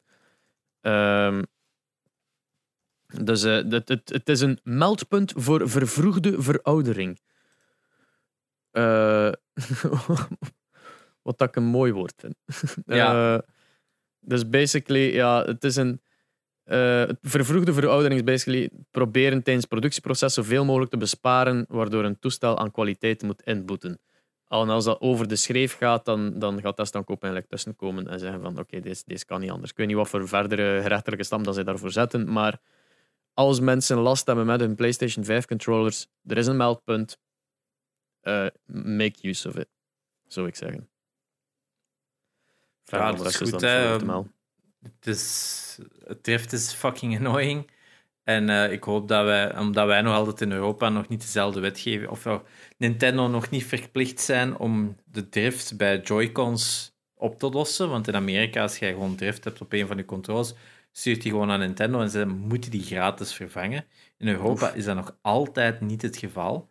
Dus ik hoop dat eh, in dit geval daar ook wel een aanpassing gaat komen, al sinds voor, voor Sony. Maar ik hoop dus ook dat eh, Nintendo aan dezelfde eh, verwachtingen nu ook wel onderworpen wordt. Ja. Laten we hopen. Eh, iedereen schreeuwt altijd waar blijven de games van de next gen? Wel, blijkbaar heeft de Xbox, Xbox nog steeds onaangekondigde games voor dit jaar. Allee dan. We zijn drie maanden ver. Meestal weet men al een beetje wat er dit jaar gaat uitkomen. Blijkbaar zijn er toch nog altijd eh, games die dit jaar gaan uitkomen voor, bij Xbox dat we niet van weten. Zegt de, de Director of Program Management bij Xbox. Eh, ja, Ja, dat is zo'n het niet is- zeggend iets dat evengoed niet waar kan zijn, maar gewoon zo'n selling point kan. Allee. Ja, ik, ik- het, is, het is heel moeilijk om te zeggen van wat het gaat zijn. Voor hetzelfde geld zijn het games dat we totaal niet willen. Hè. Ehm, ja, we zullen Ports. het zien als we het zien. Kunnen Ports, ports, zijn remakes. inderdaad. dingen die gewoon al aangekondigd geweest zijn voor PlayStation, maar nog niet voor Xbox. Eh, Zo'n shit. Ja, kijk, ik ben gewoon heel benieuwd wat die games gaan zijn eh, en of we ze gaan spelen. Want ja, het is natuurlijk Xbox. Hè. Ja. ja, laten we zien. Dat het iets, ik, ik hoop dat er iets exciting tussen zit. Maar gelijk dat gezegd, we zullen het zien als we het zien. Hè. Ja. De HTC Vive, terug in VR-land, komt op de proppen met facial tracker. Ja, ik heb het ook zien, gezien. Ehm, ja, voor uh, de hype van VR-chat en zo beter te kunnen accommodaten, hebben ze dus nu zo'n klein camera sensorje dat je onderaan je headset kunt zetten, dat je dan onder een hoekje kunt zien, dat je gezicht kan tracken en je mond kan tracken. Voor dus zo nog meer uh, lifelike en uh, meer unieke uh, character animation te kunnen aanbieden in VR-chat en zo. Ja, heel cool. Ik denk al... wel voor veel mensen overbodig ook. Heel overbodig gezien dat de mond sowieso al beweegt vanaf dat er audio-input is. Dus gaat dat zodanig veel verschillen dat dat nu toch.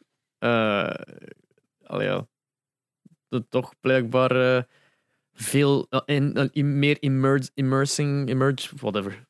Dat, Ja, ik denk vooral, als ik het zeg, dacht ik vooral van. Oh ja, dat gaat cool zijn, want keiveel developers gaan dat nu gebruiken als een, gaat, als een goedkopere facial tracking methode om zo dus dingen te kunnen animeren in hun games. Oh, eigenlijk, ja, goed punt. Het zou eigenlijk dat de, de Kinect meer gebruikt werd als anything but a controller. Ja, inderdaad. Dat ook veel mensen gewoon twee Kinects opstelden die data gebruikten als uh, mocap. Dus heel veel mensen die deden dan een beweging voor de Kinect om dan nadien eigenlijk een, dat reference te gebruiken voor een animatie, uh, voor een echte animatie. Ja. Uh, ik heb ook al 3D-scans gedaan met een Kinect. Ja. Er is een programma voor genaamd Scanact, wat ik een geweldige naam vind. Uh, en dat is basically moet je met je Kinect zo heel tijd rond iets gaan en dan heb je dat 3D-scant. Ja, dat is Very insane, fun. Dat is ja. echt insane. Uh, en als laatste nieuwsje van mijn kant is een anonieme deelnemer wint een Street Fighter toernooi en schenkt, schenkt de opbrengsten aan het goede doel. Uh, dus basically, uh, er is zo'n Wednesday Fight Nights van Street Fighter 5. Dat dan wat, iedere maand of iedere week gedaan wordt. Ik weet het niet precies mm, hoe vaak dat het voorkomt, maar dat is basically gewoon een toernooi voor geld. Er komt een dude af dat ze nog nooit hebben tegengekomen, want meestal is dat zo'n beetje een community. Er komt een dude af dat ze nog nooit hebben gezien, nog nooit van gehoord hebben, met de um, naam SFV, dus ja, Street Fighter 5, Ryu Player LOL. gewoon dat. En die maakt daar iedereen in. Niet, niet juist winnen, hè. die maakt daar iedereen in. Zelfs een guy die eigenlijk gewoon die toernooien wint, wint hem zo 3-0 tegen. What the ja, hell? die came out of nowhere, just kicks everyone's arse. Uh, en de, de winst die uiteindelijk ja, een, een 100 dollar is, uh, wouden ze dan aanbieden. En hij zei dan, ah, uh, in in Discord, uh, donate mine to the homeless. Uh, hmm. To the homeless or whoever needs it. Good night. En hij was weer weg. like a, a, fucking Batman in, in, in Street Fighter. Give it to the poor. En dan weer weg zo. Eh, dat moet toch haast iemand anders zijn geweest, dat een pro of zo, dat zich voordeed als iemand anders. Dat moet inderdaad, ja. Er, maar het ding is, die, die mensen die meedoen aan die toernooitjes, de pro's gaan daar toch ook af en toe sowieso aan meedoen om te oefenen. Dus dat gaan ook niet zomaar een hoop plebs zijn die daar... Dat is echt zo de community van Street Fighter 5. Daar moeten toch pro's ook aan meedoen in die toernooitjes? Of zie ik dat zo verkeerd? Ja, daar, zal wel een, daar zullen wel pro's aan meedoen, maar ik denk voor hè, de, de, het prijzengeld dat er is, dat die waarschijnlijk hebben van wow, ga ik daar nu zoveel tijd en moeite in steken voor de lage payouts. Ja, het is een goede training, I guess. De, het is een goede training, maar ik denk, ik denk dat veel pro's ook wel gebonden zijn aan contracten tegenwoordig. Ah, dat die misschien voor de competitiviteit daar niet aan meedoen onder hun naam, omdat dat dan misschien ook wel negatief gezien kan worden als een of ander van de big shots echt komt meespelen bij zo'n ja, ja, een plebs toernooi. Hè? Maar ja, dat, is, dat is maar waar ik gok dat het kan zijn. Dat kan inderdaad goed zijn. Er is natuurlijk speculatie over wie dat juist is. Uh, de andere finalist is er alvast van overtuigd dat het gewoon echt Ryu was. Wat ik geweldig vind. Ja. Eh, ja. It, it has taken me 30 years to master controller, but I am finally honorable player. Met je? ja. Eh erg jij nog nieuwsjes? Ik heb niks nieuws. Buiten dat Ryu wel een kei leuk personage is in Street Fighter om mee te spelen. Als je daar niet mee kunt spelen, dan sukt je gewoon in, Tre- in Street Fighter. Oh, well, fuck you dan. Eh, eh, Dat is wat- misschien nog iets dat we moeten houden zo bij, bij Gamecast, misschien in onze Discord. Het is zo een monthly tournament van een of andere retro game of zo. Dat zou eigenlijk niet slecht zijn. Zo. Zou ook wel cool Eh, zijn. Denkske, nee. eh, um, Dr. Skunk heeft nu een, een programma gemaakt. Discord Plays Pokémon. Ja. Dus gelijk dat we dus vorige keer eh, eh, die Twitter Plays Pokémon aan tegenkomen en daarvoor natuurlijk Twitch Plays Pokémon. Die was daardoor echt gefascineerd en heeft dat gewoon nagemaakt. Dat je dat kunt spelen in Discord. Maar deze keer niet met tekst dat je indoet, maar gewoon met de, zo de emotes daaronder. Je kunt zo met, met emotes reageren op een bericht. Dat staat daar dan in het klein onder. Soms wordt dat gebruikt om een poll eh, te maken, of zelfs bij bots kun je daar echt door een menusysteem gaan. Eh dat heeft dat gemaakt dat je Pokémon kunt spelen. Iedere keer als je iets aanklikt, dat je kunt door het spel gaan. ja. Eh, eh, ja, en ja, misschien moeten we dan een keer checken als ze hem dat willen implementeren in Discord en Gamecast. Zo kan het fun zijn. ja, het zou cool zijn Gamecast we- plays Pokémon. Ja, dat we gewoon. Of ik, ik zie het ook echt als zo via een of andere online emulator dat we gewoon zo een toernooi kunnen houden van eh, zo gelijk micro machines met automatische matchups en dan gewoon 1v1 spelen en zo een toernooitje doen. Zo Street Fighter 2 van vroeger of eh, wat zijn zo nog van die eh, van die oude retro. Ja, als mensen ideeën hebben, stuur het in. Het zou Ja, nog wel fun zijn. Het klinkt als een mega zalig idee, kan liegen. Ja, alright. En dan kunnen we misschien zelfs via Discord zelfs streamen dan in de, Ja, de matchjes. Dat zou ook nog wel vet zijn. Fucking zalig. Eh, Zo, eh, dus eh Discord tournament binnenkort misschien eens eentje organiseren. Dus stuur uw suggesties maar in in welke game dat je, ons, dat je de andere members van onze Discord wilt ownen. alright. Wel, jij spijtig dat we geen? Nintendo 64 zullen kunnen waarschijnlijk, want anders hadden we wel goede keuzes gehad dan eh, GoldenEye en... eh, Waarom geen Nintendo Nintendo 64? Ik denk dat dat wel wat lastiger is, omdat, want veel van die anderen kunnen gewoon, gok ik, via browser of zo, of via Fightgate. En je hebt ook zo Fightgate, wat zo'n emulator is dat runt op bijna elk systeem dat automatisch matchmaking en allemaal heeft ingebouwd. Dus dan kun je ook zo arcade-versies spelen van ehm ja, Ghosts and Goblins of zo. Hè. Oeh. Wat heb jij van de week gespeeld? Eh, ik heb niet super, super veel gespeeld. Ik had eh, vorige week, zei ik nog van Outer Wilds, Mhm. eh, dat ik nog aan het spelen was. Die heb ik nu in de tussentijd uitgespeeld. Het is een zware aanrader van een game. Ik kan het echt aan superveel mensen aanraden. Eh, ik was ook aan het zeggen dat ik het zoveel mogelijk aan het spelen was zonder tips en tricks of zo op te zoeken. Voor één ding heb ik iets moeten opzoeken. Het bleek gewoon dat ik het aan het overdenken was. Dat ik het gewoon in mijn hoofd moeilijker en complexer had gemaakt dan het eigenlijk moest zijn. Ehm, maar het is een heel satisfying game tot op het einde. Als je het echt gewoon blind doorgaat, laat het gewoon u overvallen. Gewoon elke keer is er weer iets aan een idee. Het, het was een heel leuk proces om nog eens gewoon een, ja, dat universum te verkennen en elke keer iets nieuws te ontdekken en, en die puzzels samen te maken. Het is echt een aanrader. Het zit ook in de Game Pass, dus eh, sowieso voor veel mensen. Ik, was het, ik was het door elkaar aan het halen met Outer Worlds. Outer Ja, Worlds is veel zo die mensen. Fallout uh, like, kloon, niet echt, maar dat type of game. Het is dat. Eh, Outer Wilds is een actie-avonturenspel.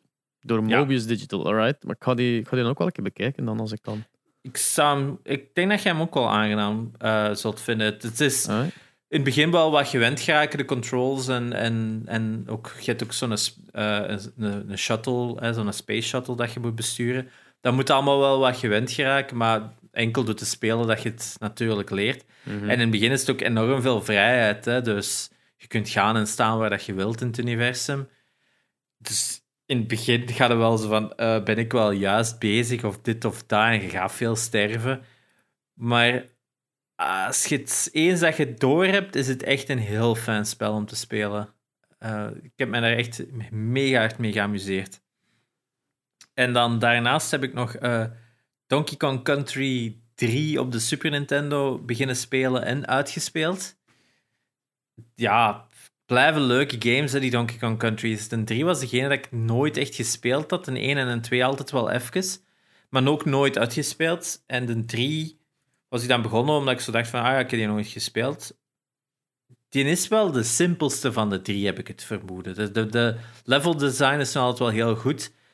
Er zit ook heel veel variatie in de type levels, maar er zitten zo geen van die stinker levels in. En ze zijn ook wat gulder met levens uit te delen. Want dat herinner ik mij vooral bij de 1 te spelen op de Super Nintendo.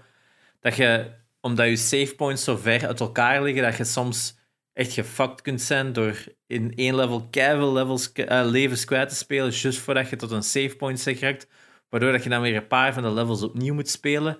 Oké, ik heb hem nu wel via de Virtual Console op uh, Switch gespeeld. Dus ik kon wel save states steken. Dat ik toch niet in dat soort scenario's zou kunnen uh, geraken. Maar nu ben ik nog aan het twijfelen of ik nog voor de completionist run ga gaan om alles te zoeken en vinden, want daar valt ook wel heel veel in te ontdekken. Maar daar ben ik nog over aan het twijfelen.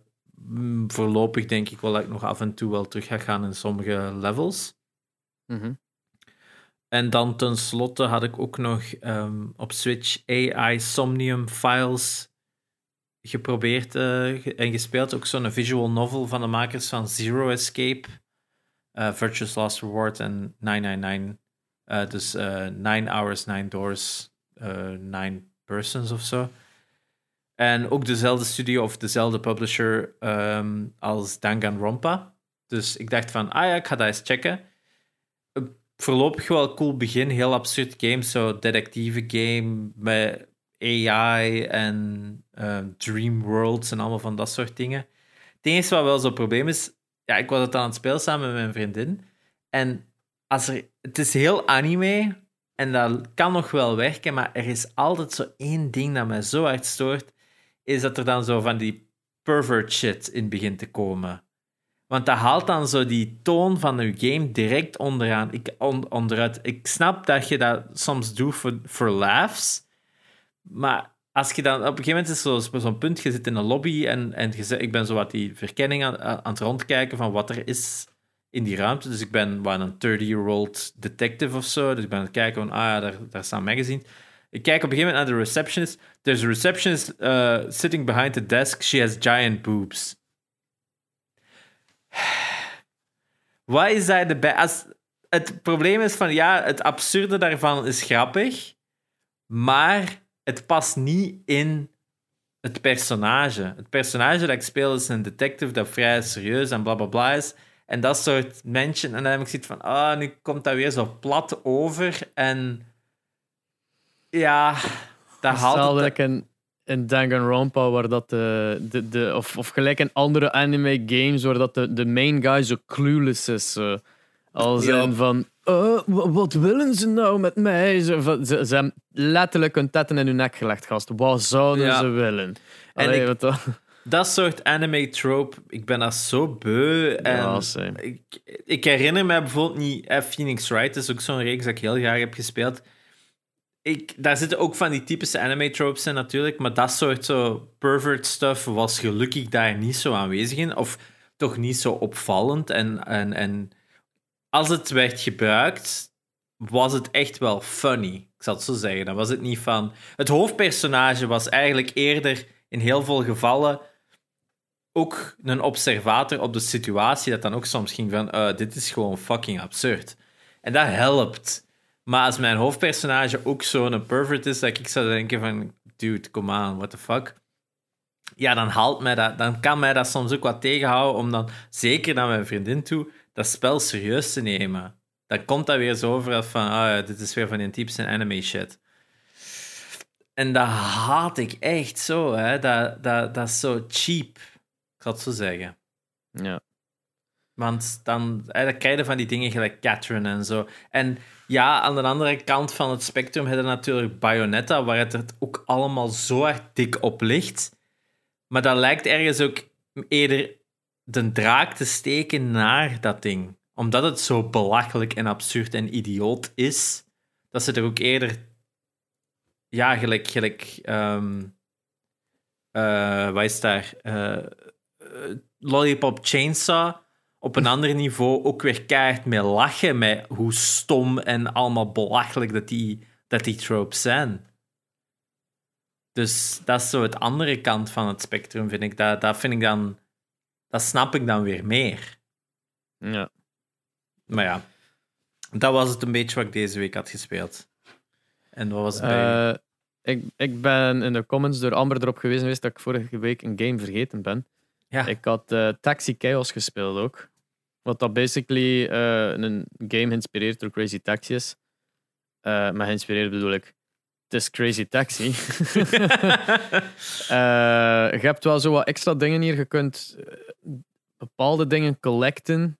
Dus around the world liggen er zo bepaalde ja, objecten dat je kunt verzamelen, maar je ziet ze zo heel, heel slecht, vind ik. En je kunt springen. Ik weet niet als je in de Crazy Taxi kon springen met je auto, maar je kunt zo'n jump doen. Vanaf tweede deel, denk ik wel. Ah ja, wel, ehm, je, kunt je kunt op rooftops gaan en dergelijke. En ja, dat speelt super fun. Maar juist gelijk Crazy Taxi, achter zo'n paar runs heb je het wel gehad. Hè. Eh, je, sp- je speelt dat even, je, je hebt dan de stad gezien. Je hebt dan een pro-mode dat geen pijltje geeft. Dat pijltje vind ik wel super irritant, omdat in plaats van te wijzen naar waar dat is, wijst het gewoon echt GPS-gewijs naar voor, totdat je naar links moet, dan draai je het naar links zo. Ehm, dus het, volgt echt je stratenplan dat je moet volgen. Terwijl ik zoiets heb van, ja, nee, geef mij gewoon de, de richting uit van de area waar het naartoe moet. En ik ga zelf wel kiezen, ga ik constant links, rechts, links, rechts binnendoor, of ga ik gewoon heel noop rechtdoor en dan pas naar links. Dus, ja. Ik vind, eh heb ik een raar gegeven, dat pijlke. Ja. Ja. Ik weet niet, het is Crazy Taxi. Het is al dat ik erover verder kan zeggen. ja, maar niet zo hooking als de originele Crazy Taxi misschien. Nee, omdat je hebt ook die soundtrack niet. hè. Je hebt die soundtrack Als- niet uit, dat, dat is het, hè.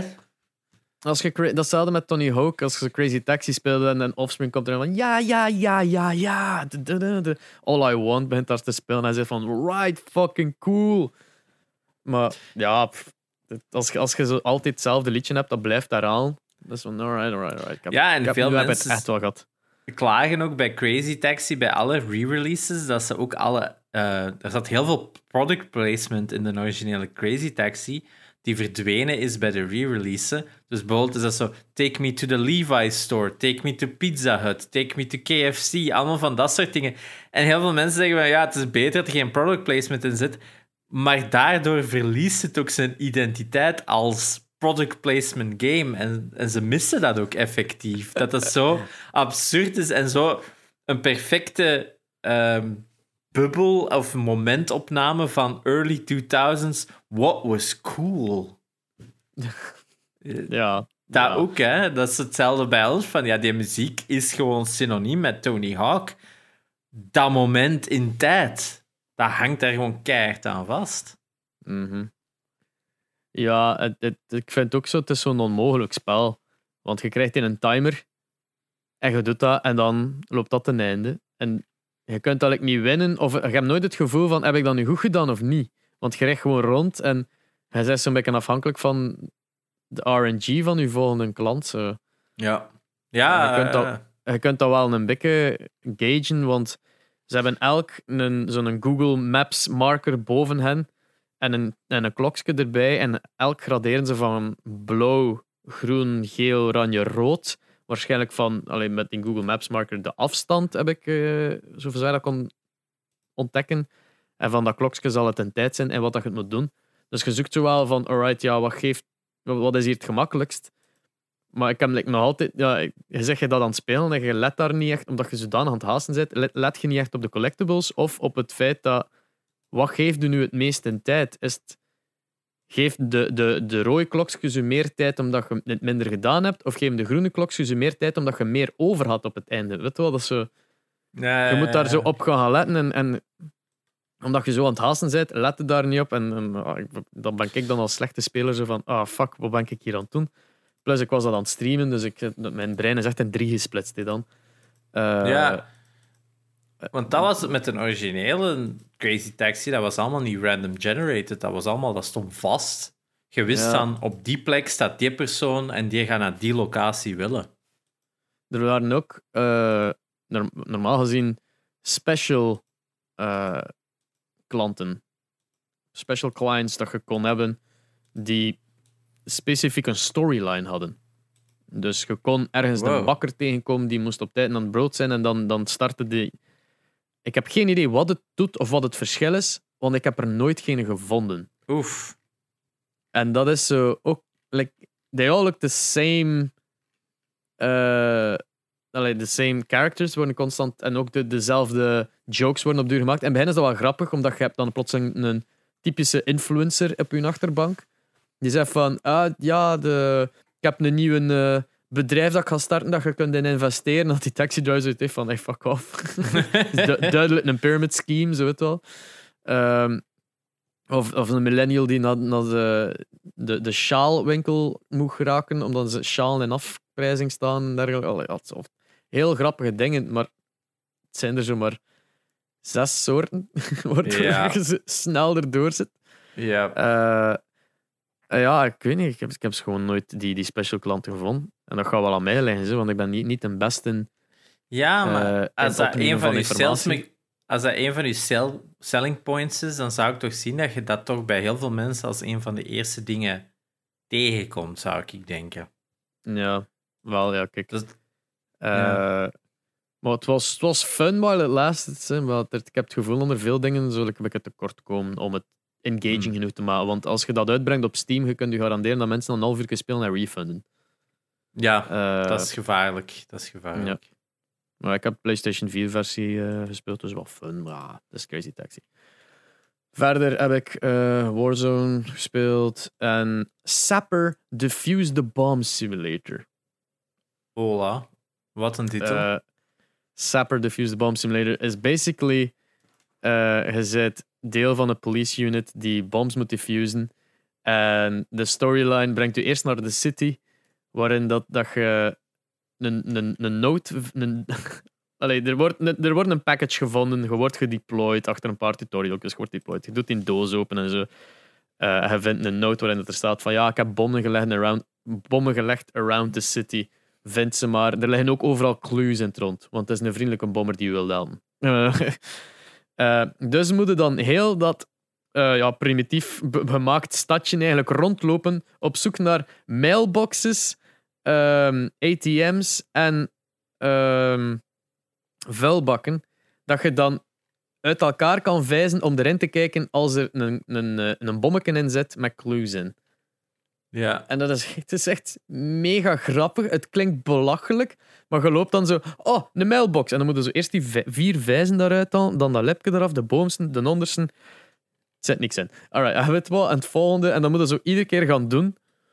Eh, ieder, ieder bom is, is eigenlijk hetzelfde. Namelijk, je hebt een lampje dat eh, een bepaald kleur afgeeft. En dat kleur moet op dat moment eh, de kabel doorknippen. Sommige hebben maar twee kabeltjes, die kleintjes hebben maar twee kabels. En dat is paars en groen of zo. En dat lampje is dan paars. En moet het vlucht paars doorknippen en dan het groen, en dan het groen. Eh, voilà, je hebt het gedifused. Eh, bij, bij de grote bommen waren dat dan zo acht kabels en had maar 30 seconden, waardoor dat je zoiets hebt van oh shit, shit, shit, shit, shit. Maar very easy. Gaat, gaat dan plotseling lockpicking dat er ook aan te pas kwam. Moest ik zo echt in barakken gaan zoeken naar een sleutel of zo. Het was constant, moesten de volgende hurdle door. Maar iedere keer dat je iets moest doen, moesten ze het wel 30 keer doen. En de, de environment was zo leeg, like duidelijk een indie game, eh, dat ik het gevoel had van, hey, laat mij wat, wat rapper lopen. Er is een sprintknop, maar er is een onzichtbare stamina-meter die je doet stoppen met sprinten na elke Ah. enkele seconde. Ja. En het duurt super lang tegen dat je terug kunt sprinten. Dus dat was echt... oh, ik heb gevloekt op zoek naar iedere fucking... Oh ja, en je hebt een radar boven in beeld met een rooi bolletje dat letterlijk zegt van... Het is daar. Dat Ja. is in feite loopt de... Allee, ik heb me daar echt mee geamuseerd, hè, maar het was redelijk brainloos en nul uitdaging eigenlijk. Eh, Ja. Maar ja, het was, het was fun. Ik had mijn character Jake Peralta genoemd. De eerste was Eddie Wally, maar die ging dood achter zijn eerste bom. Eh, ja, het is, het is iets raars, maar ik raad hem nu niet echt aan om, om geld aan te geven, eigenlijk. Het, het, het kon even goed een browser game geweest zijn, gelijk Krunker of zo. Ja, ja, ja. Ja. Maar ja, soms is zoiets brainless ook wel leuk om te hebben om je mee bezig te houden. Zo'n beetje Ja. een comfort blanket. Hè. Speaking of comfort blankets, ik heb Oh. Far Cry 5 ook nog een keer begonnen met spelen. Ah, Omdat ik wou, ik wou ehm, op 4Gamers i- een game streamen dat aantrekkelijk was voor, voor, voor mensen. Namelijk, je weet wat dat is. Het is populair en het is ja, een shooter meestal ook zo. Eh, dus ik kan geen retro games gaan stre- streamen voor gamers, want de meeste mensen gaan me dat zien streamen en zijn wat de fuck is deze? En ze trappen het af. Dus ik dacht, Far Cry 5 lijkt me wel niet ideaal. Mensen kennen Far Cry, gaan die ofwel herinneren, oftewel zo, ah, ik heb die nooit gespeeld. Eén van die drie. Want uiteindelijk, je ziet als je s'avonds streamt een, een oversaturatie van Warzone-players. En ik ben niet de beste in Warzone, dus ik dacht, ik ga met iets anders moeten komen. Ik heb Far Cry 5 beginnen spelen. Super fun. Het is Ubisoft. Je hebt je kaart, je hebt je icoontjes, je gaat in het rond. Maar de aantal extra missions die daarin zitten. Like, Far Cry doet dat veel beter dan, dan Assassin's Creed. Waarin dat je zo randomly stuff tegenkomt. En voordat je het weet, was ik met een, met een gigantische truck met twee mitrailletten van voor aan het rijden. En alle roadblocks zo aan het wegdoen. Zo, America, fuck yeah. Ratatatatata. Met een zalige soundtrack, want Barracuda was aan het afspelen in de achtergrond. Ik was mij echt mega hard aan het amuseren. Ehm, de livestream, allee, qua kijkers trok dat ook wel nog wat. Eh, ik heb er dan ook, eh, voor, voor gamers maak ik ook hun, hun TikToks. Ik heb daar dan ook TikToks van gemaakt. Dat zijn de twee slechtst performde TikToks ever. Want Far Cry ligt nu niet direct goed in het algoritme van TikTok. Nobody gives a shit about Far Cry. Dat is nog geen 500 views of zo. Terwijl vergeleken met de rest dat zo 5000 is. Eh, ja, dat was, dat was wel een beetje aan mijn tand. Dus aan de ene kant, dat is een heel dubbele. Ik haal heel veel van mijn volk, van mijn nieuwe kijkers, op, eh, eh, van TikTok. Maar, het, maar daar is het niet populair. Maar op Twitch, waarvoor dat je het dan eigenlijk wel doet, is het wel populair. Dus dat is zo'n hele dubbel van, moet je dan nu verder spelen of niet? Oef, ja, dat is Plus, wij al gezegd dat, dat wij dat, wij dat, ging dat in co-op doen. Hè. Ja. Eh, maar je hebt die game nog niet zeker. Nee, ik moet hem nog kopen, maar ja, duur is die Ja. ook nooit.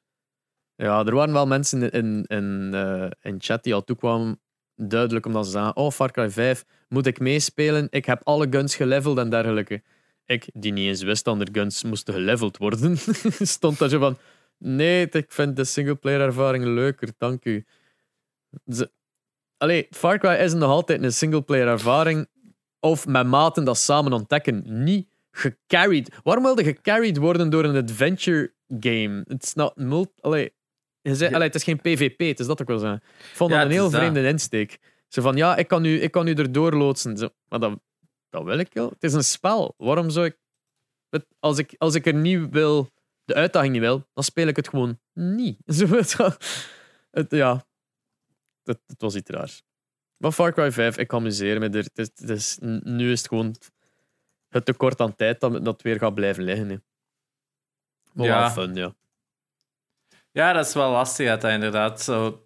Als streamer, ik blijf dat zeggen, dat je zo... Ja, spijtig genoeg rekening moet houden met wat doet er goed, hè. Ja. In plaats van, ik wil dit spelen en that's it. Goh ja, je kunt dat doen, hè. Eh, is, maar ja, voor een kanaal als 4Gamers is dat wel ergens... eh, Ja, die verwachten natuurlijk wel dat ik presteer voor hen. hè. Eh, die hebben een bar gezet dat ik moet bereiken. En ja, da- da- daarmee moet ik wel. Het ding is dat ze qua games heel vaak ook gewoon. Like die Sapper was een idee van hen. Eh, die Taxi Chaos was een idee van hen. Zij komen effectief wel af van: alright, in Indie-land is dit en dit en dit. eh, kan ik kies voor krijgen? Is er iets dat je wil spelen? En dan heb ik keuze van: oh ja, dat. Of oh ja, dit. Of hell no, niks. Ik heb altijd keuze. Ik heb al, ik heb al allemaal gedaan. Dus zeggen van dan dien wel, die niet of niks. eh, en dan speel ik gewoon Warzone of zo, whatever. Of Far Cry 5 in dit geval. Die gaan er allemaal mee akkoord. Het is niet dat ze echt ook op zoek gaan naar de games van dat gaat volk trekken. Want die fishing game dat ik gedaan heb een paar weken geleden was ook een gigantische what the fuck is this for shit. Eh, of voor niche eerder. Het is geen shit spel, het is gewoon een enorme niche. Ja, heeft enorm veel kijkers getrokken for some reason. Hè. Dat, dat is zo onvoorspelbaar op Twitch. Plus, ehm voor gamers staat altijd frontpage. Ik merk wel de, Ja. laatste, de laatste paar dagen niet meer, een paar streams. Want je ziet dat echt aan je kijkers, eh, dat dat zo plotseling een fucking dip neemt, zo halverwege je stream. Dus, eh, maar een deal is een deal en ik moest frontpage staan, dus. Ja, eh, Ja, dat zorgt ook voor enorm veel ontdekking natuurlijk. Hè. Maar we, gaan, we zijn echt heel lang aan het uitlopen. Misschien dat ik straks Ja. eruit knip, wie weet. Ehm, we, we hebben een guest voor vandaag, zoals we het in heel het begin van de podcast gezegd hebben, Yuri Verbeek. Eh, ja, we, we gaan hem zelf de intro laten doen. We hebben dit eerder opgenomen dan dit stuk. Dus eh, bij deze de guestkast, gastkast, game, gamegast, Yuri Verbeek.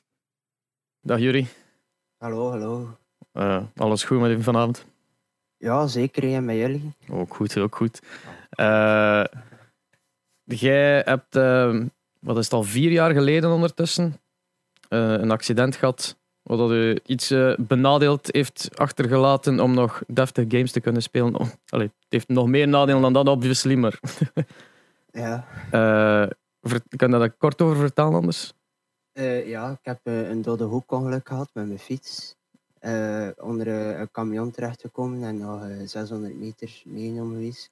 Oef. En we ben daardoor mijn linker oog verloren, rechterarm en ehm, ik heb nog eh, drie halve vingers op mijn eh, linkerhand. Drie halve vingers dan. Ja, ja, halve vingers. Ik weet niet of je het kan zien. Ja, ja. Ja. Ja, mooi. Eh, maar dat heeft u niet tegengehouden eh, om nog af en toe te gamen, want ik heb u wel zien livestream zelfs.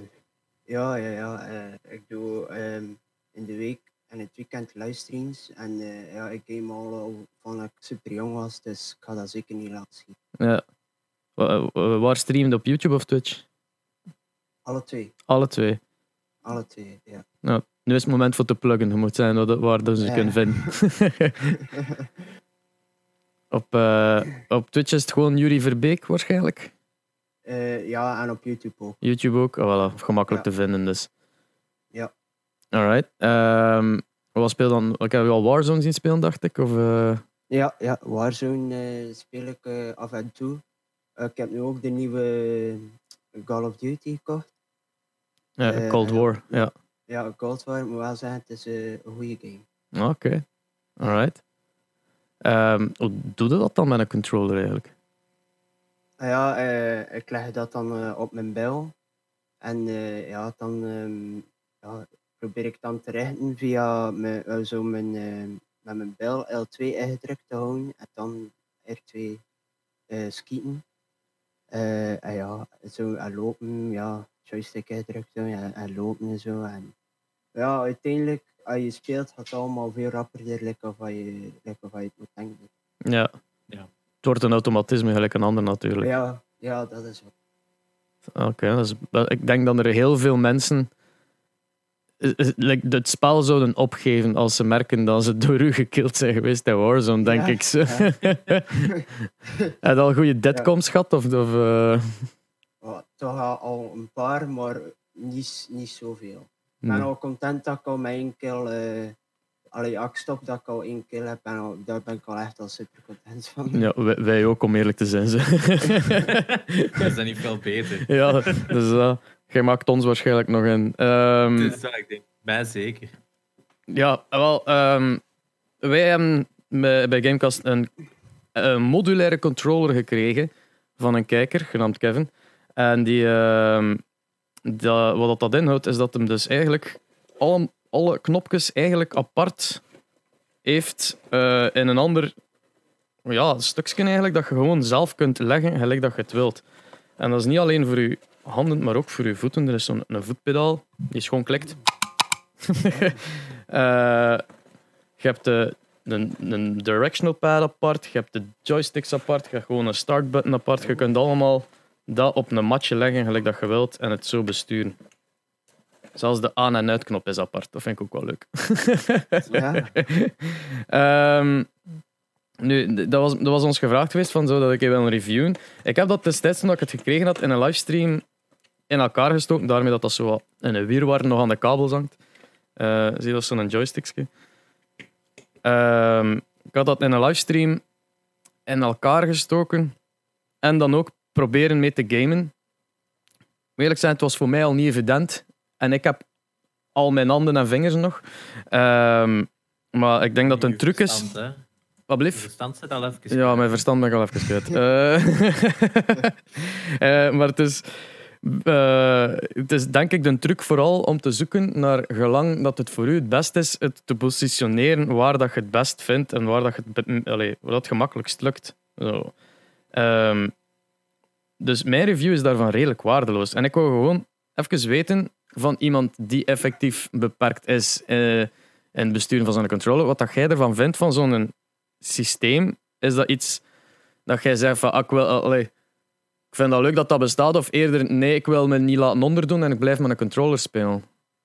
Nou, aan de ene kant, allee, ik ben daar nu al gewe- gewend met een gewone controller en ik zou ook niet direct veranderen, maar als je het kan proberen, zou ik het wel doen. Ja, kan allee, makkelijker spelen zijn, kan allee, ja, bijvoorbeeld dat je Warzone speelt, makkelijker kills halen of makkelijker ja, be- ja, dingen open doen of zo. Ik, ja, ik weet niet, maar kan wel makkelijker zijn. ja. Mm, Is, is er iets dat nu, door ehm, de manier dat- waarop dat je speelt, is er iets dat in Warzone bijvoorbeeld niet lukt voor u?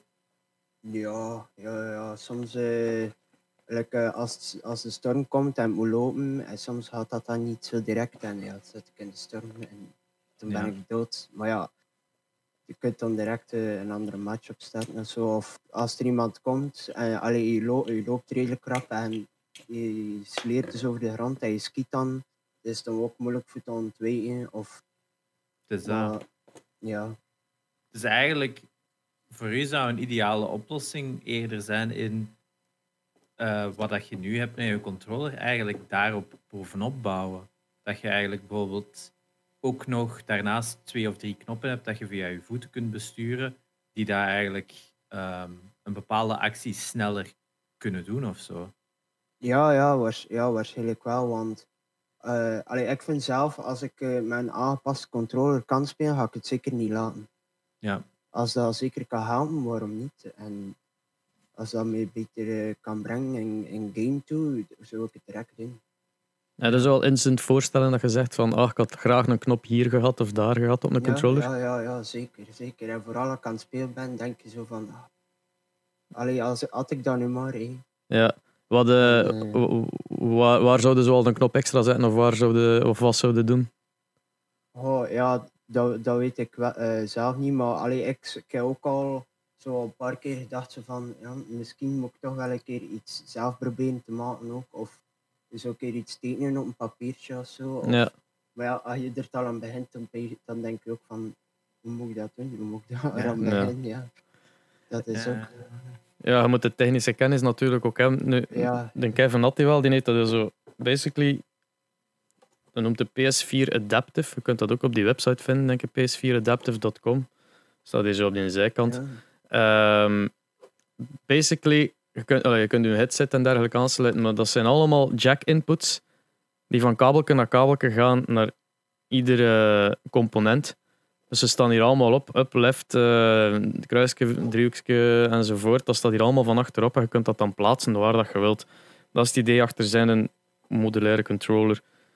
Ehm, ja, wel, ik ga voor het gemak, hè, ga ik die u gewoon opsturen. En dan kunnen die een keer uitproberen.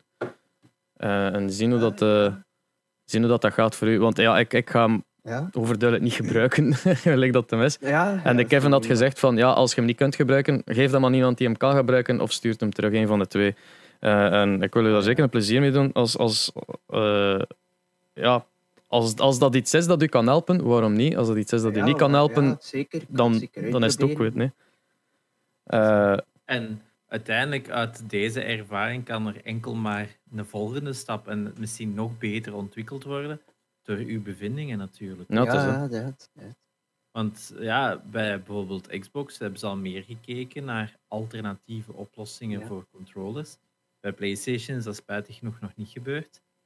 Maar ja, ik denk inderdaad, uiteindelijk wil elk bedrijf, en ik denk wij allemaal, dat iedereen kan gamen, want het is, het is een hobby en een ontsnappen als geen ander. Dus ik hoop dat Sony toch meespringt en ook toch wel zo'n oplossing gaat aanbieden in de toekomst. Ja, ik hoop het ook. Want allee, ik speel graag PlayStation. Ik heb ook al Xbox gespeeld, maar het is niet echt iets, iets voor ik. Dus Dus, daar eh, ieder zijn ja. voorkeur, hè? Ieder zijn, eh, zijn, eh, Ja. zijn, zijn pride, om het zo te zeggen. Hè? Ja, Zijn, ja, ja, dat is waar. Dat is waar. Zou dat iets zijn eh, waardoor dat je toch nog verandert van console? Moest eh, Xbox plotseling toch afkomen met een heel systeem? Hmm. Ik weet het niet. Ik heb daar ook al veel aan gedacht. Dat ik, eh, allee, ja, dat ik denk van, dat zou wel misschien lukken. Ik zou het ook wel een keer uitproberen, niet vandaan, maar zo direct veranderen. Ja, ik- ja. once, once PlayStation, always Ja, PlayStation. Ja, dat, dat is, ja, dat is zo. Dat is Je hebt ook je vrienden en zo dat je op Ja, PlayStation mee speelt. ja. Hè? Ja. Je kunt je niet vervangen, hè? Alhoewel dat crossplay meer en meer terugkomt in, in, in multiplayer Ja, games. Hè. ja, ja. Dat is waar. Dat is wel, Ik bij Warzone dat je ook met mensen kunt spelen van PlayStation, denk ik. Ik weet dat eigenlijk niet. Eh, zo in hetzelfde eh, squad. ja, de, Ja, de dat- crossplay staat... Allee, de, de, de console... eh plebs, gelijk dat wij het graag zeggen. die, Ja. die kunnen crossplay aan en uitzetten. Dus die kunnen zelf kiezen, ik speel alleen maar met consoles eh, of, of niet. Maar voor PC is het altijd crossplay.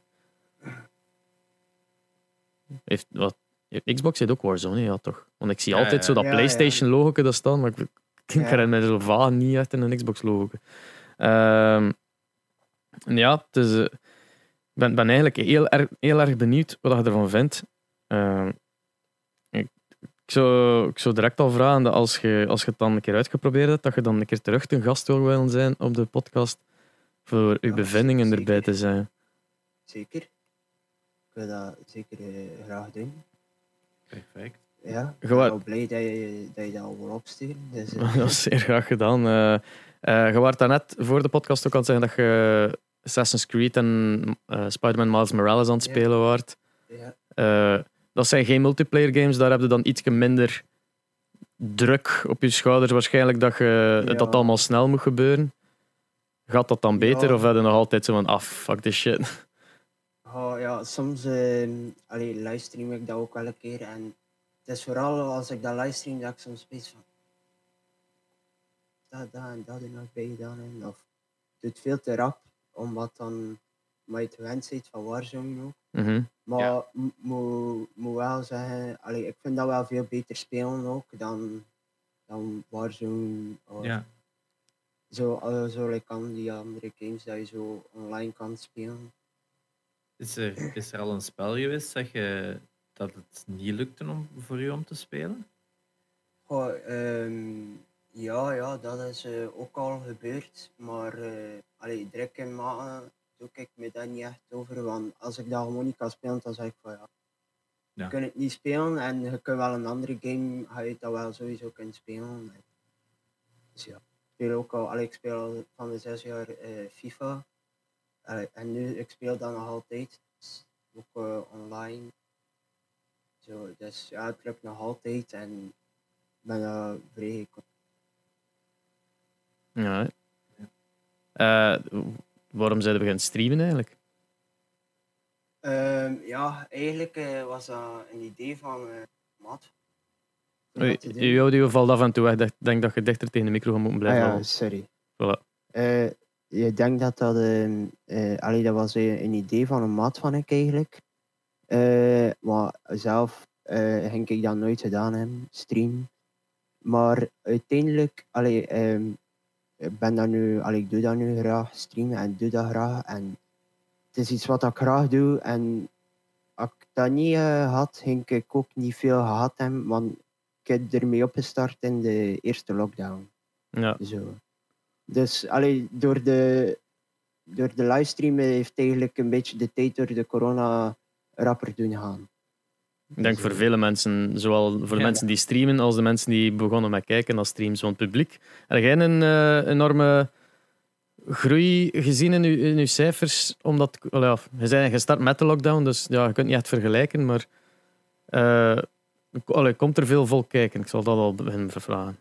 Oh ja, ehm, ja, ik vind dat dat toch wel, allee, dat ik genoeg volk krijg voor, eh, voor te komen kijken. Toch al zeker drie of vier mensen per livestream. Dus Dat is wel. eh, ik, ja, ik heb eh, ook eh, al een keer een Halloween livestream gehad. En daar waren er ook wel max eh 20 tot 25 mensen ook aanwezig. Mooi. Dat is niet slecht. Ja. Ja, ja. Eh, ja, ik ben daar ook vrij content over. En ik zei, als het zo, zo blijft doorgaan, wie, wie weet, eh, ja, wordt het wel, wordt wel meer. ja, wel. Ik- ging je vragen, hadden, hadden na de lockdown blijven voortstreamen? Maar het Ja, ziet er naar uit dat je zeker. geamuseerd, ja. Voilà. Ja, ja, zeker, zeker. Ik zou, ik zou zeker zonder eh, mijn stream, ik zou, ja, ik zou niet meer weten wat ik moet doen. Anders, ja. Ah, Ik werk ook wel, maar twee dagen in de week zo. maar- Wat doe je van werk? Eh, in een houtatelier. Een houtatelier. Eh, ja, met mensen met een beperking. Ah, oké, specifiek. Zo. Ging Ja, je zeggen, ja, is dat niet extra gevaarlijk dan een keer? Want ik vond wel dat diepte zegt ook al een moeilijk ding is. Het Ja, ja, ja. is niet dat je met ja. zaagbladen werkt of zo. Nee, nee, nee. Ah, nee, oké. nee. Vooral. Ah ja, schil. Ah, ja, dat is al iets minder gevaarlijk dan een zaagblad. Ja, ja, het- ja, het- dat is waar. Wel. Eh, jij bent nu tevens de eerste eh guest dat we hebben gehad die zowel op YouTube als op Twitch streamt eigenlijk. Dat is Ehm, ook waar. Merk je eigenlijk een verschil tussen de twee platformen eh, op verschillende manieren of zo? Of is het voor u grotendeels hetzelfde? Ehm, het is eigenlijk te zien welke livestream dat je eigenlijk doet. Allee, eh, allee, ik vind dat toch, ik heb al eh, zo, ja, bijvoorbeeld als ik Gold War had in het begin, ehm, ja, kwam er veel voor kijken natuurlijk. en ik zeg, ik had dan Gold War een keer op Twitch livestream, en ik kwam ook veel voor kijken, maar als je dat dan zo vijf of zes keer achter elkaar livestreamt, dan weet de mensen ook al van, ah, je, je, is daar goed in en al. En je gaan dan nu ook niet meer zo rapper komen kijken. Maar als je zo iedere livestream een andere game probeert, gaat er, ga je toch wel altijd volk aantrekken. Ja. Vind ik toch.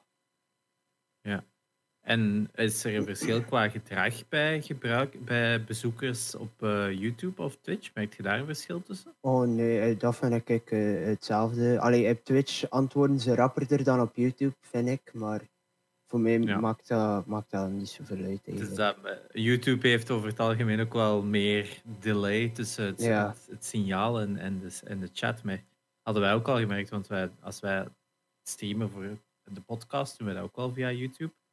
En ik denk vooral Espe en Jane ook spreken dan uit ervaring dat Ja, het toch echt wel een pak trager gaat. Janox en ik zijn beide Twitch-streamers. Eh, af en toe doen we een, een live podcast met de, met de Gamecast. Als er iets is op waarop dat we, dat we gaan bekijken. Like vorige keer was de State of Play waar we op gereageerd hebben. Of eh, wat was daarvoor? Een jaarviering of de Nintendo Direct. Ja, Ja. daarop reageren we dan wel een keer live. Dat doen we dan op YouTube en dat, die delays is, dat is immens. Hè. Plus je mist ook, ik vind dat je die, die emotes mist in een chat van, van, van YouTube. Want eh, op Twitch heb je zo de kappa en dergelijke. Ja, je ziet mensen dat dus letterlijk typen in YouTube die duidelijk van Twitch komen en denken van ah, damn it, dat, dat bestaat hier niet.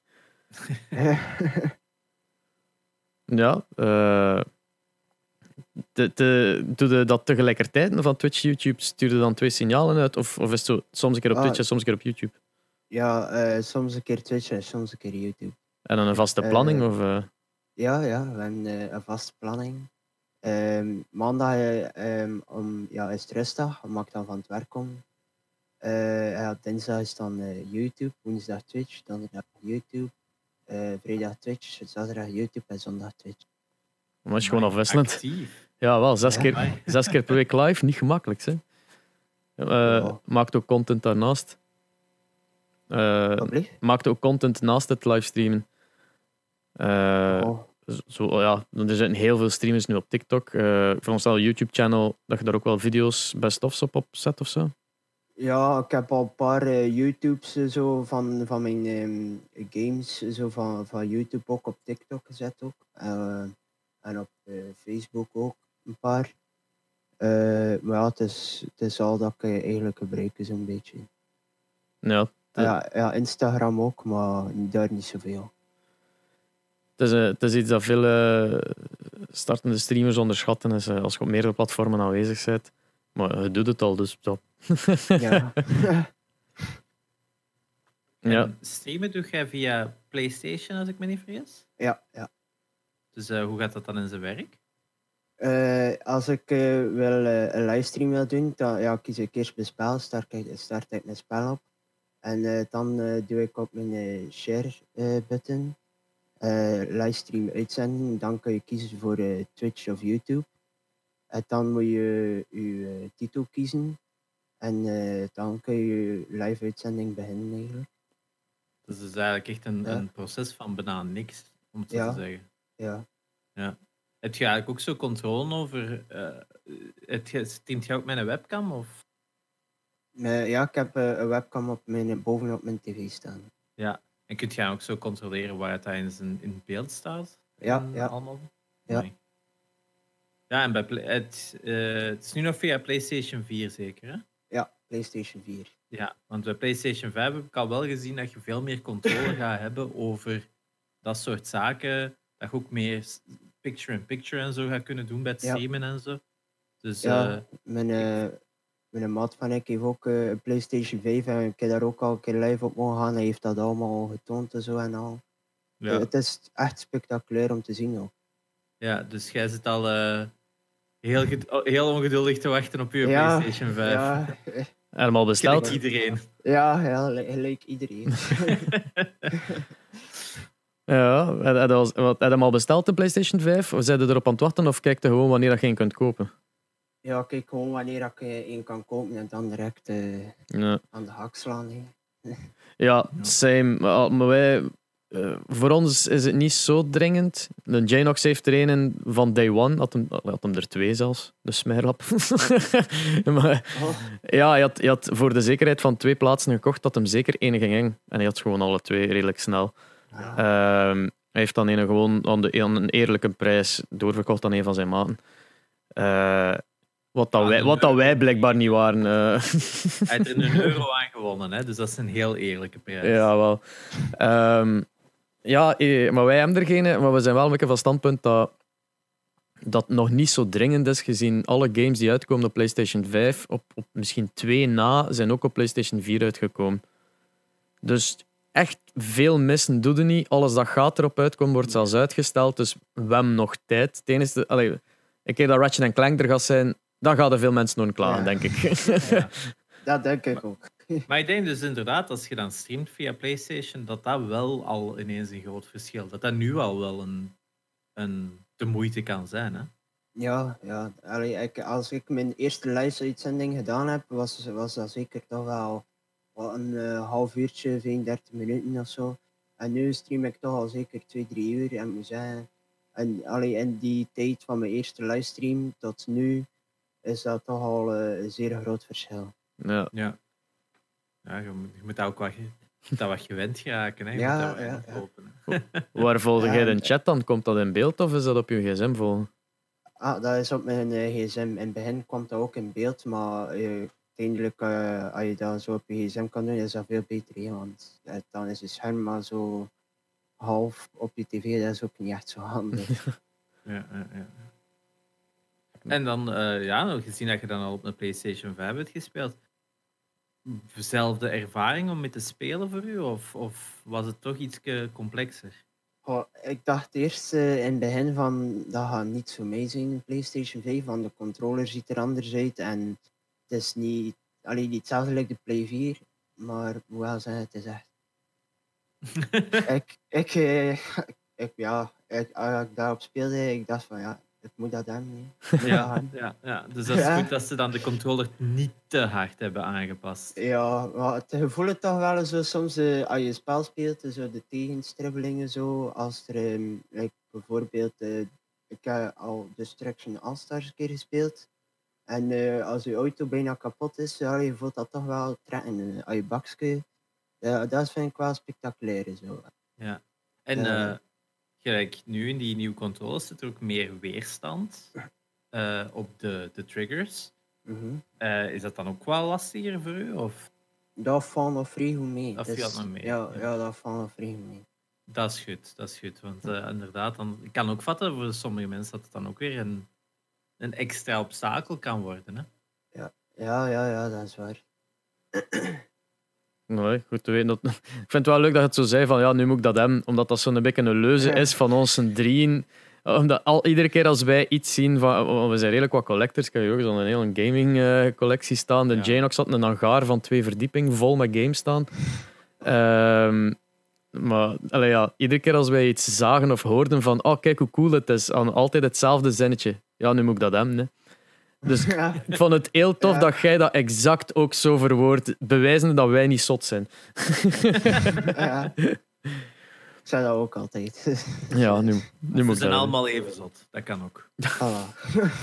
Klink- dat klinkt eigenlijk wat plezanter. We zijn allemaal even zo. Dat klinkt plezant. Dus, zi- zijn er nog dingen waar jij wilde over vertellen over gaming? Eh, Of over eh, jezelf in, Eh. in het algemeen? Oh ja, eh, ik, ik ging gewoon zeggen we- dat de mensen me kunnen vinden op YouTube en Twitch. En eh, dat ze, als ik live ben, dat ze zeker een keer mogen komen kijken. Eh, ja, en ik denk dat dat was voor ik. Voilà, Perfect. Oké. is Dan eh, denk ik dat wij over een paar weken terug gaan horen. Sowieso. Voor, te- voor uw bevindingen te horen. En eh, hopelijk eh, met positief nieuws ook op dat vlak. Ja, en moet ik dat eh, opnemen of zo als ik daarmee speel? Of, Eh, Als je dat doet, moet je dat voor je eigen doen. Je moet dat niet voor ons doen. Eh, ah, oké. het lijkt me iets leuk voor uw channel misschien, eh, maar geen verplichting Ah, van ja. ons uit. Ja, ik stuur dat gewoon op voor te helpen. Eh, Oké, merci. voilà. Bedankt alleszins. Dat is zeer graag gedaan. Eh, merci dat je te gast wou zijn bij onze podcast. Ja, dat is, dat is ook graag gedaan. Hopla.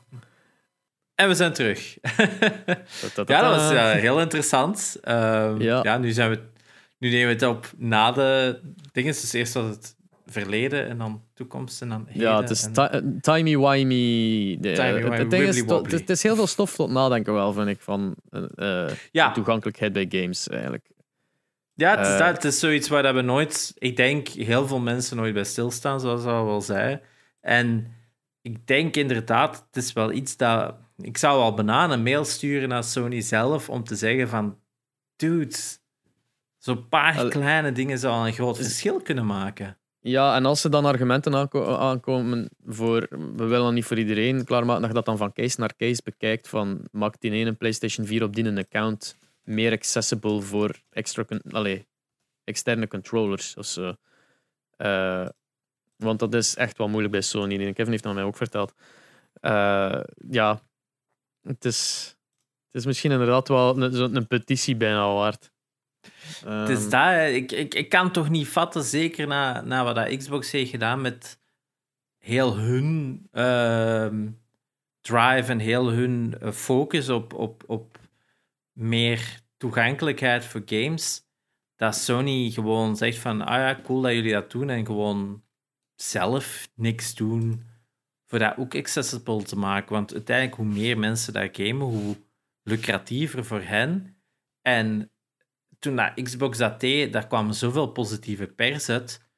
eh, dat, het, dat het ook wel dat als, als bijgevolg heeft. Dat het ja, misschien in andere eh, markten, om het zo te zeggen, heel slecht uitgedrukt, ook wel opeens een, een, een optie wordt. ja. Want Oh, ook vorig ja. jaar, toen met, met, wat was het dan? Eh, Team Scheren, was dat programma zeker op Canvas? Hij had hetzelfde gedaan, hè? Inderdaad, die, ik heb het niet zo gevolgd, maar ze hebben inderdaad ook wel een gamer of twee, of nee, één in geholpen met van alles en nog wat. eh. Ja, toen hadden ze ook een heel custom controller opgesteld voor iemand die inderdaad toen in een rolstoel zat. Maar nog eh, minder mo- mobiel eigenlijk in dit geval. Ehm, en dan was dat echt ook bijvoorbeeld dat ze door een soort van case hadden gebouwd met aluminiumpapier. En dat dan door met een hand daartegen te gaan geleiding ontstond. En al, dat ook als een button press kon werken en zo. Dus het, toen, ik denk dat ze toen ook vraag me af of ze toen ook verder hadden gebouwd op dat Xbox-principe. Dacht van wel, maar kan ik, kan ik eh mis het. Maar dus ja, daar toont het toch wel aan van. Het is tof dat we kunnen gamen via zo'n controller en zo. Maar we- op heel simpele manieren kunnen we die barrière kleiner en kleiner maken. En dat is toch heel belangrijk. Zeker omdat hoe harder dat we evolueren, of de laatste 10, 20 jaar, gaming vergroot gewoon alleen maar. Het is gewoon op weg om het, eh, of is het grootste entertainmentplatform van het moment. Maar eh, het gaat enkel maar groeien en groeien. En het, het gaat dan nog extra sneu zijn. En zeker voor kinderen met uh, een, ehm, ja, met een handicap, of dat die aan de sideline moeten zitten terwijl al hun vriendjes Fortnite kunnen spelen en, en zij niet bijvoorbeeld. Dan maakt die een barrière nog groter om, om vrienden te maken, kan ik vatten. Hè? Dat is ook zoiets anders. Hè? Um, en, dat is en waar. sneu vooral. Dus ik ben al sinds heel dat benieuwd. Sony gaat volgen. Ja, ik ben al sinds heel benieuwd hoe dat de, wat dat jullie nu gaan vinden van de controller. Uh, ik ook. Er komt dus sowieso een vervolg op dit verhaal. Uh, maar het was al sinds een leuke eerste kennismaking met de, met de jury. Dus als je, als je hem wil zien gamen, ga hem gaan volgen op Twitch, ga hem volgen op YouTube. Ga hem daar ongetwijfeld een plezier mee doen. Uh, verder van de rest, dit was Gamecast voor deze week. Bedankt om te luisteren en tot volgende week. Jo, tot volgende week.